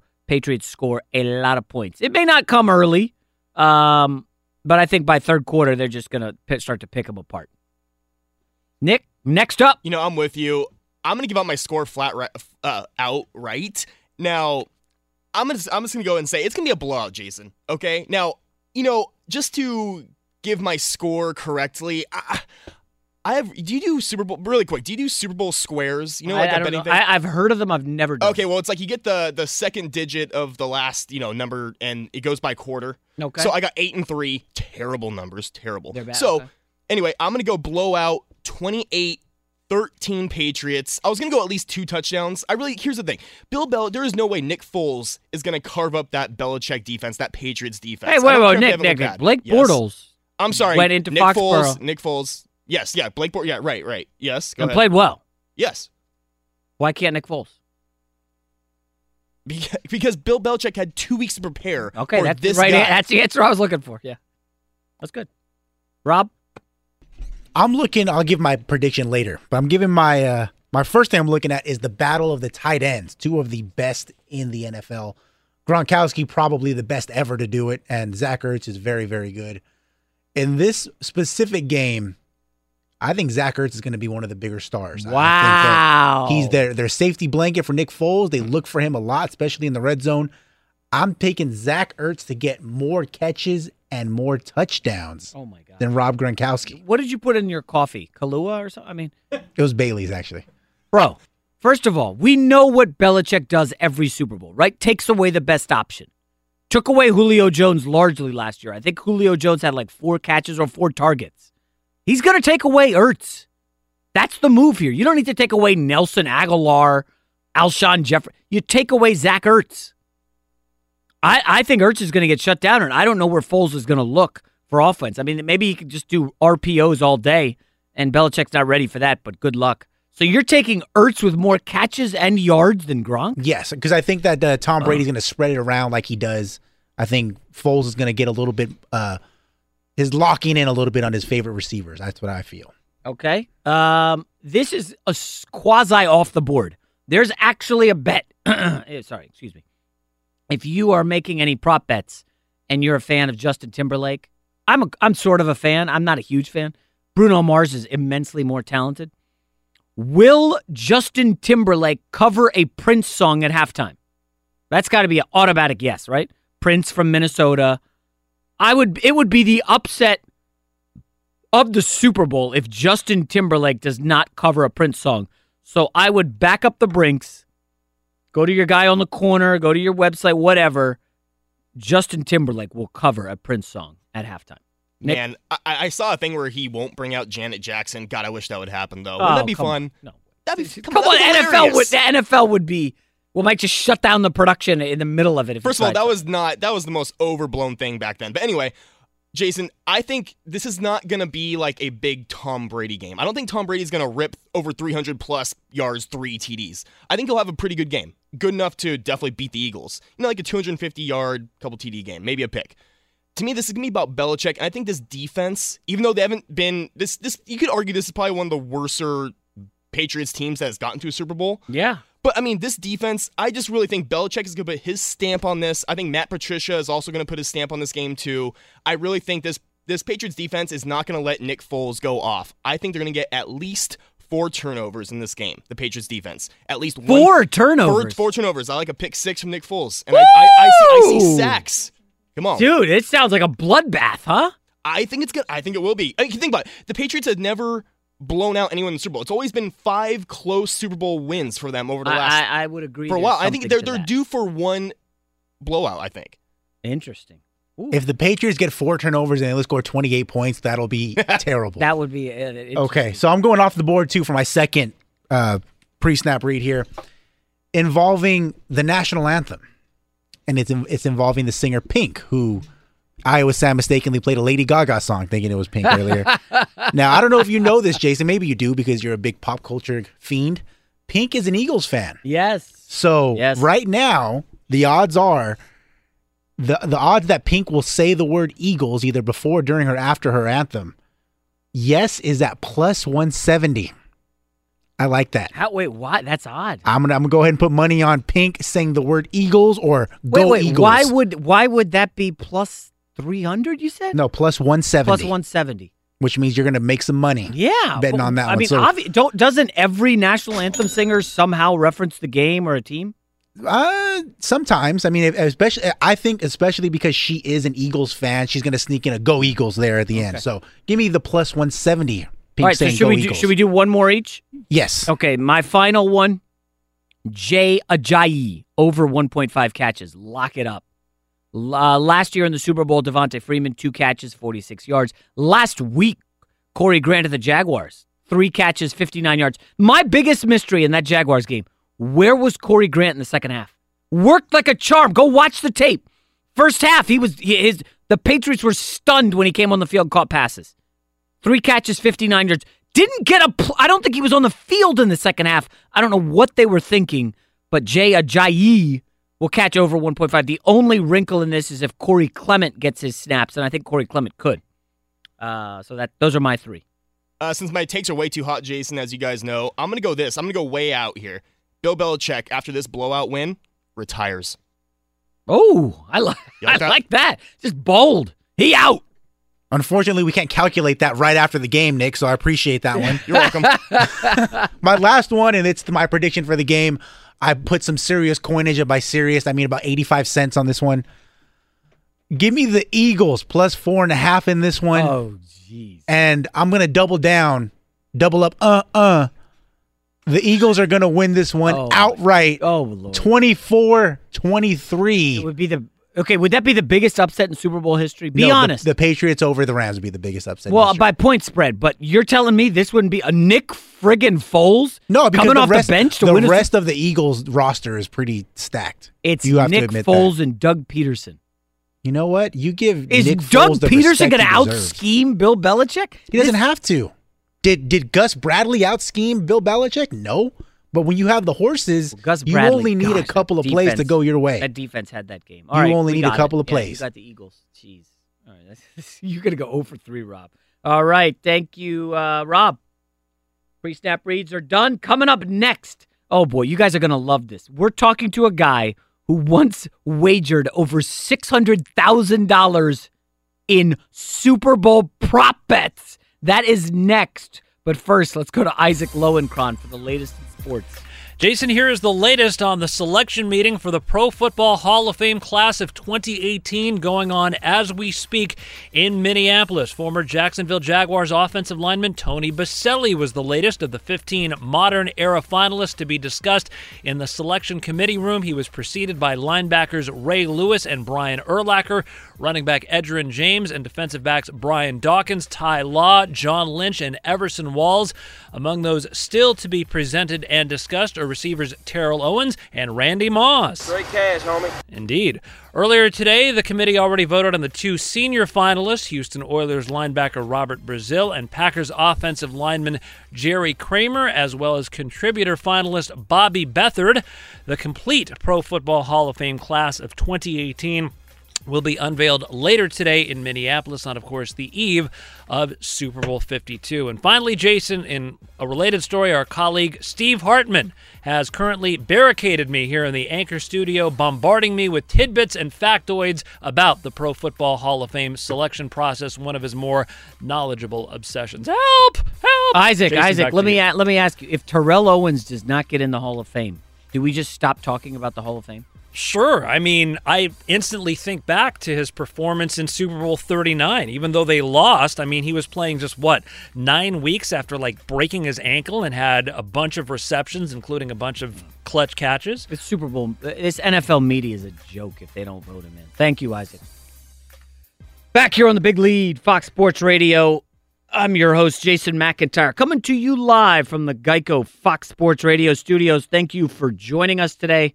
Super Bowl heavy show. A uh, lot of prop bets and and folks, we found a guy who spent six hundred thousand dollars betting on prop bets. And when I heard, I, I've been listening to his podcast for a while, and we had his partner on the show. He's the guy who created the movie Twenty One. I guess he wrote the book that turned into the movie Twenty One. And I was like, I got to invite the guy on the show who spent 600K on prop bets. So joining us now his name is Rufus Peabody. I know that sounds like someone out of a Dickens novel, right?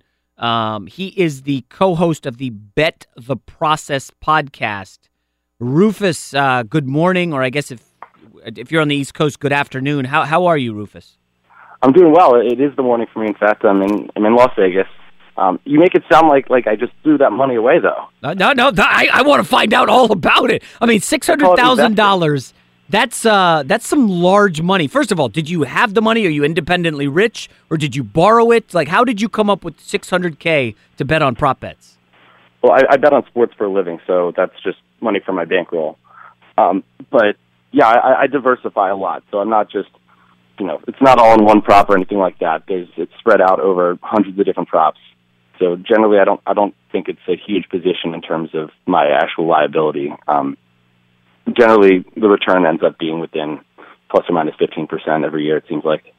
I, I love the humble brag, Rufus. Oh, that's from my bankroll. well, I've been, do- I've been betting for a living for the last, I guess, eight and a half years now. So it's, you know, it's, yeah.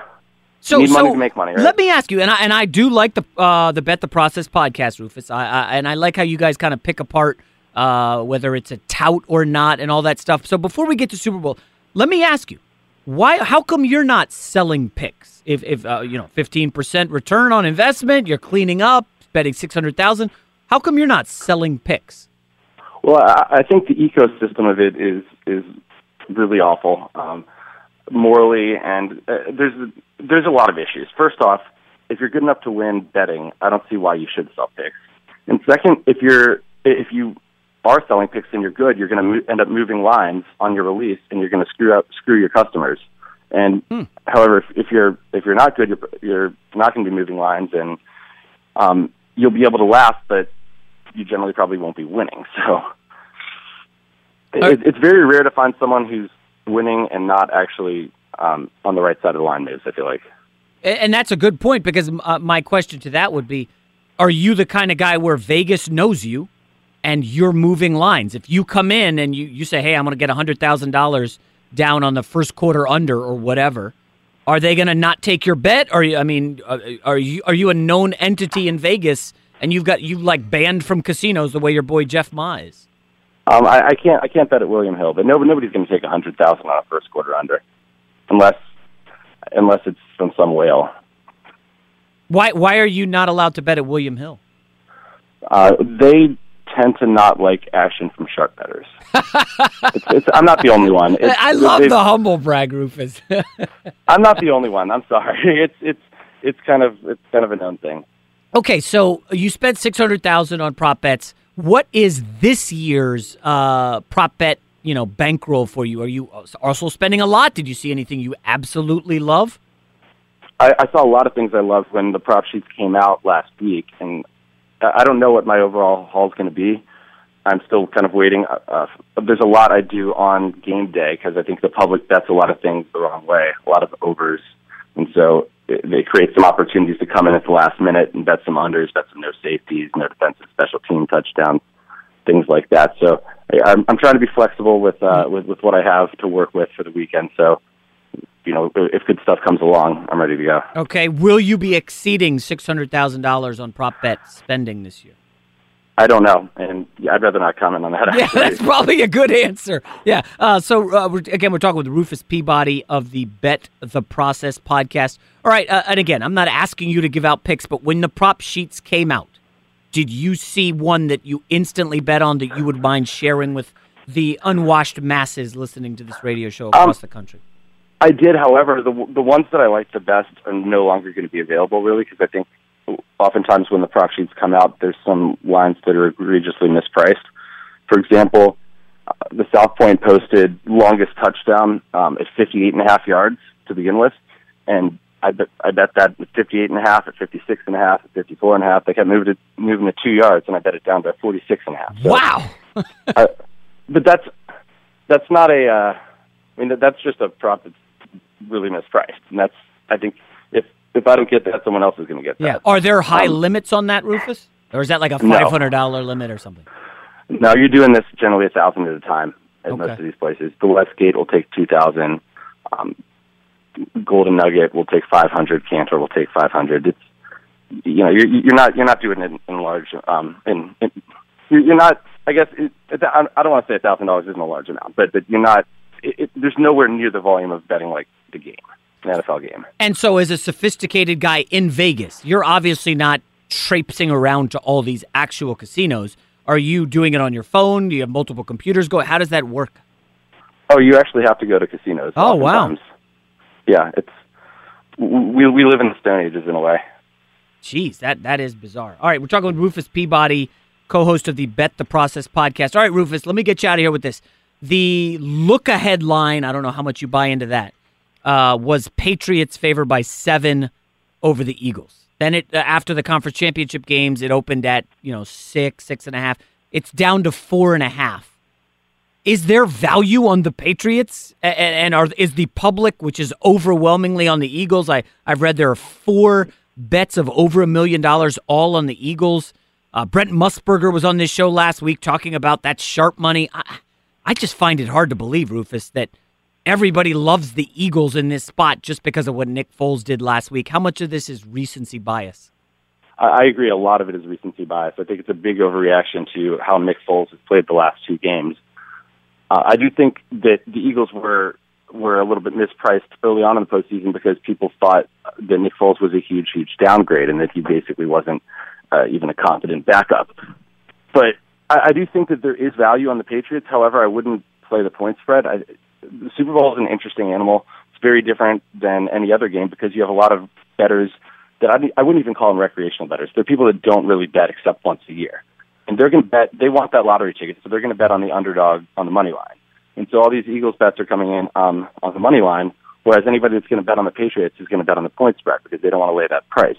So what you have, uh, what, what you what you end up having is a uh, a money line bet that's, that's mispriced um, on the Patriots. So you can get minus 170, minus 175 in some places in, in town for which for a four and a half point spread, that should be like minus 192, minus 193 true price. So I think uh, you know I'm going to wait and, and hit some Patriots money line uh, on game day. Do you see the pa- uh, the line dropping at all, Rufus, to Patriots uh, negative three and a half? I, I think it's at four and a half now. Do you see it going below four? I, I don't. I, I think that there's just too much sharp money to be waiting to come in on the other side, and I also don't think the books want to leave themselves vulnerable to being middled there with the game landing on four.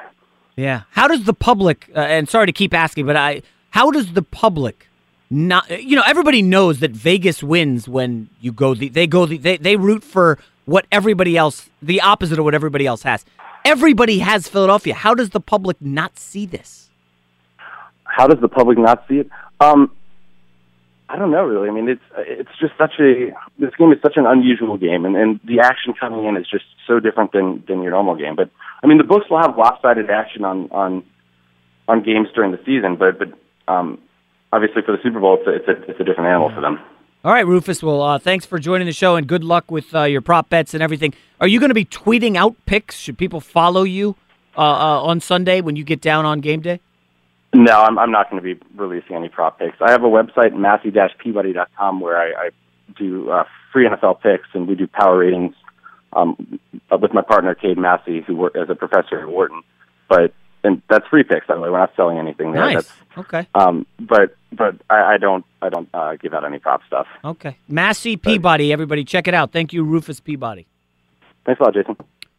Boy, that guy's sharp, huh? I I, I love the uh yeah six hundred thousand. That's, part of my bankroll. Hey, hey, listen, if you're looking for sharp people with the gambling, come to this show. Coming up next year on the big lead, Fox Sports Radio. You know, I, I've got one more level to an NFL trade that I want to get to, and uh, then we'll talk Super Bowl next. Back here on the big lead, Fox Sports Radio. Man, Rufus Peabody, interesting cat. He's very casual about betting $600,000 on prop bets. I guess that's how he rolls. Um, man, we covered a lot in this show. If you missed it, I'm sorry, but the podcast will be up in an hour or so. Check uh, Twitter, Facebook, whatever. It will be on there somewhere. Uh, what did I not get to? We did a little LaVar Ball bashing. I think there's going to be more next week. Um, I did want to touch on an Alex Smith angle. So, uh, Redskins fans obviously hate the trade. You know, they wanted the mystery, the unknown in the draft. What does, and I touched on this with uh, TA, what does the Redskins trade do to the top of the draft? Now, hear me out here. The Redskins are not drafting a first round, a quarterback in the first round at number 13. They're not going to take Baker Mayfield. So, does that mean a quarterback falls? And Kirk Cousins now is leaving the Redskins. FYI, Kirk, Kirk Cousins is from Illinois in the Midwest. Kirk Cousins grew up in Michigan, went to Michigan State. Very Midwest ethos pumping through that blood. His father is a pastor. I don't know that culturally he's a fit with the New York Jets. I, I would love Kirk Cousins in a heartbeat. I think he'd be a slam dunk. I don't know that New York is where he wants to be. I do believe the Cleveland Browns will be in the mix for Kirk Cousins, and I would not be shocked if they got him. And then the question becomes: if the Browns sign Kirk Cousins, who is what is he twenty? Yeah, he's twenty nine. You're not taking a quarterback first overall. You don't spend the money on Kirk Cousins and then draft a quarterback first. It doesn't make sense. This is a franchise that's gone 1 and 31 in the last 2 years. You need to win. The GM knows he needs to win. Hue Jackson obviously needs to win. And if you draft a quarterback and don't get Kirk Cousins, you're not winning. Maybe you think you can go get Case Keenum or Teddy Bridgewater, right, as a bridge quarterback to the number one pick. I don't think Keenum or Bridgewater are getting you to six wins. And uh, are you bringing Hue Jackson back if they if they have another four if they have a four win season? So if the Browns go Cousins, the most interesting angle is do they trade the number one pick for a boatload of players? Do they go Saquon Barkley number one? Or will he be there at four where they have their other pick? What if my New York Jets say, hey, remember what the Rams offered for Goff and the Eagles offered for Wentz? We'll offer you that, Cleveland, for the number one pick. Cleveland now has two top five picks, boatloads of cap space. Oh, yeah, Jets will do that. Yeah, yeah, New York Jets, we will do that. We'll take two number ones. Then the Browns are set up. You get Kirk Cousins, maybe you get Saquon four, you get uh, Minkah Fitzpatrick, you get a defender. Uh, I, I don't know. You you've got options. I don't know if the Browns are going to pass on Kirk Cousins. And think about it. The Browns had offered Kansas City a better second round pick than the Redskins. Oh, they the Redskins offered a third. Got it. Third and a cornerback. Browns offered a second round pick. That tells me they wanted Alex Smith badly. That tells me the Chiefs did not want to do Alex Smith dirty and send him to Cleveland. Or maybe they just really like the kid Fuller and the idea of a third round pick. It, it's really interesting. I think that trade shakes things up at the top of the draft more more than more than you guys realize. Really interesting scenario. Again, I like Rosen. I like Darnold more. I don't like Josh Allen at all. I don't think Josh Allen, you know, is a good fit for the Jets. I would be very leery making Josh Allen, you know, a top 10 pick because the pressure of being a top 10 pick is much greater than if you go in the second round or even late first. Remember, Paxton Lynch went late first round. Nobody's really calling him a bust. Nobody's killing Elway. I mean, always taking some heat from me, but not a lot of people are killing the Paxton Lynch move. You go late first round, it, it's not as bad of a bust. You go top five and don't pan out, they're coming for you. The fans are coming for you. It's going to get ugly. Baker Mayfield, I again, I like Baker Mayfield. I like him early second round, late first round. Much better than I like him number eight overall or something. So the draft and free agency, we will definitely be pivoting forward to that after the Super Bowl. We will do a lot of March Madness. I was just talking to producer Rob about gambling. He, you know, we, we, uh, listen, I'm not like Rufus Peabody dropping 600K on Super Bowl prop bets, okay? I got a family. I live out here in California. It ain't cheap. But I'm also not doing, tw- you know, uh, just $10 bets. Uh, so March Madness is when I really go a little bonkers because it's March Madness and I don't only gamble on March Madness, some NBA and NFL and college football. Um, anyways, enjoy the Super Bowl. Don't be too upset on Monday morning uh, when the Patriots roll and they win another one. Maybe Belichick or Brady walk away. The podcast will be up later. Thanks for listening. Have a safe weekend.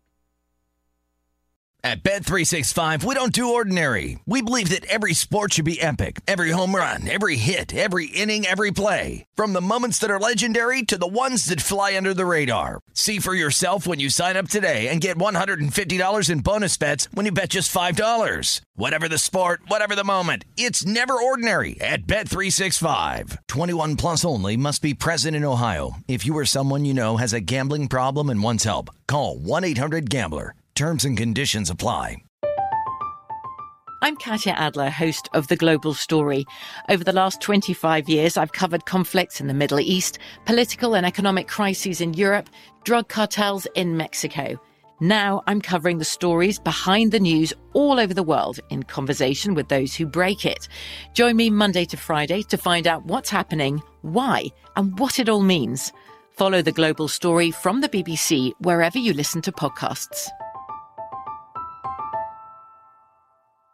Xfinity has free premium networks for everyone this month, no matter what kind of entertainment you love. Addicted to true crime? Catch killer cases and more spine-tingling shows on A&E Crime Central. Crave adventure? Explore Asian action movies on Hi-YAH. Searching for something extreme? Check out skating, snowboarding, and more on Fuel TV Plus, the global home of action sports. And find crowd-pleasing bops on iHeartRadio's Hit Nation playlist. There's new free shows and movies to love every week. Say free this week in your Xfinity voice remote.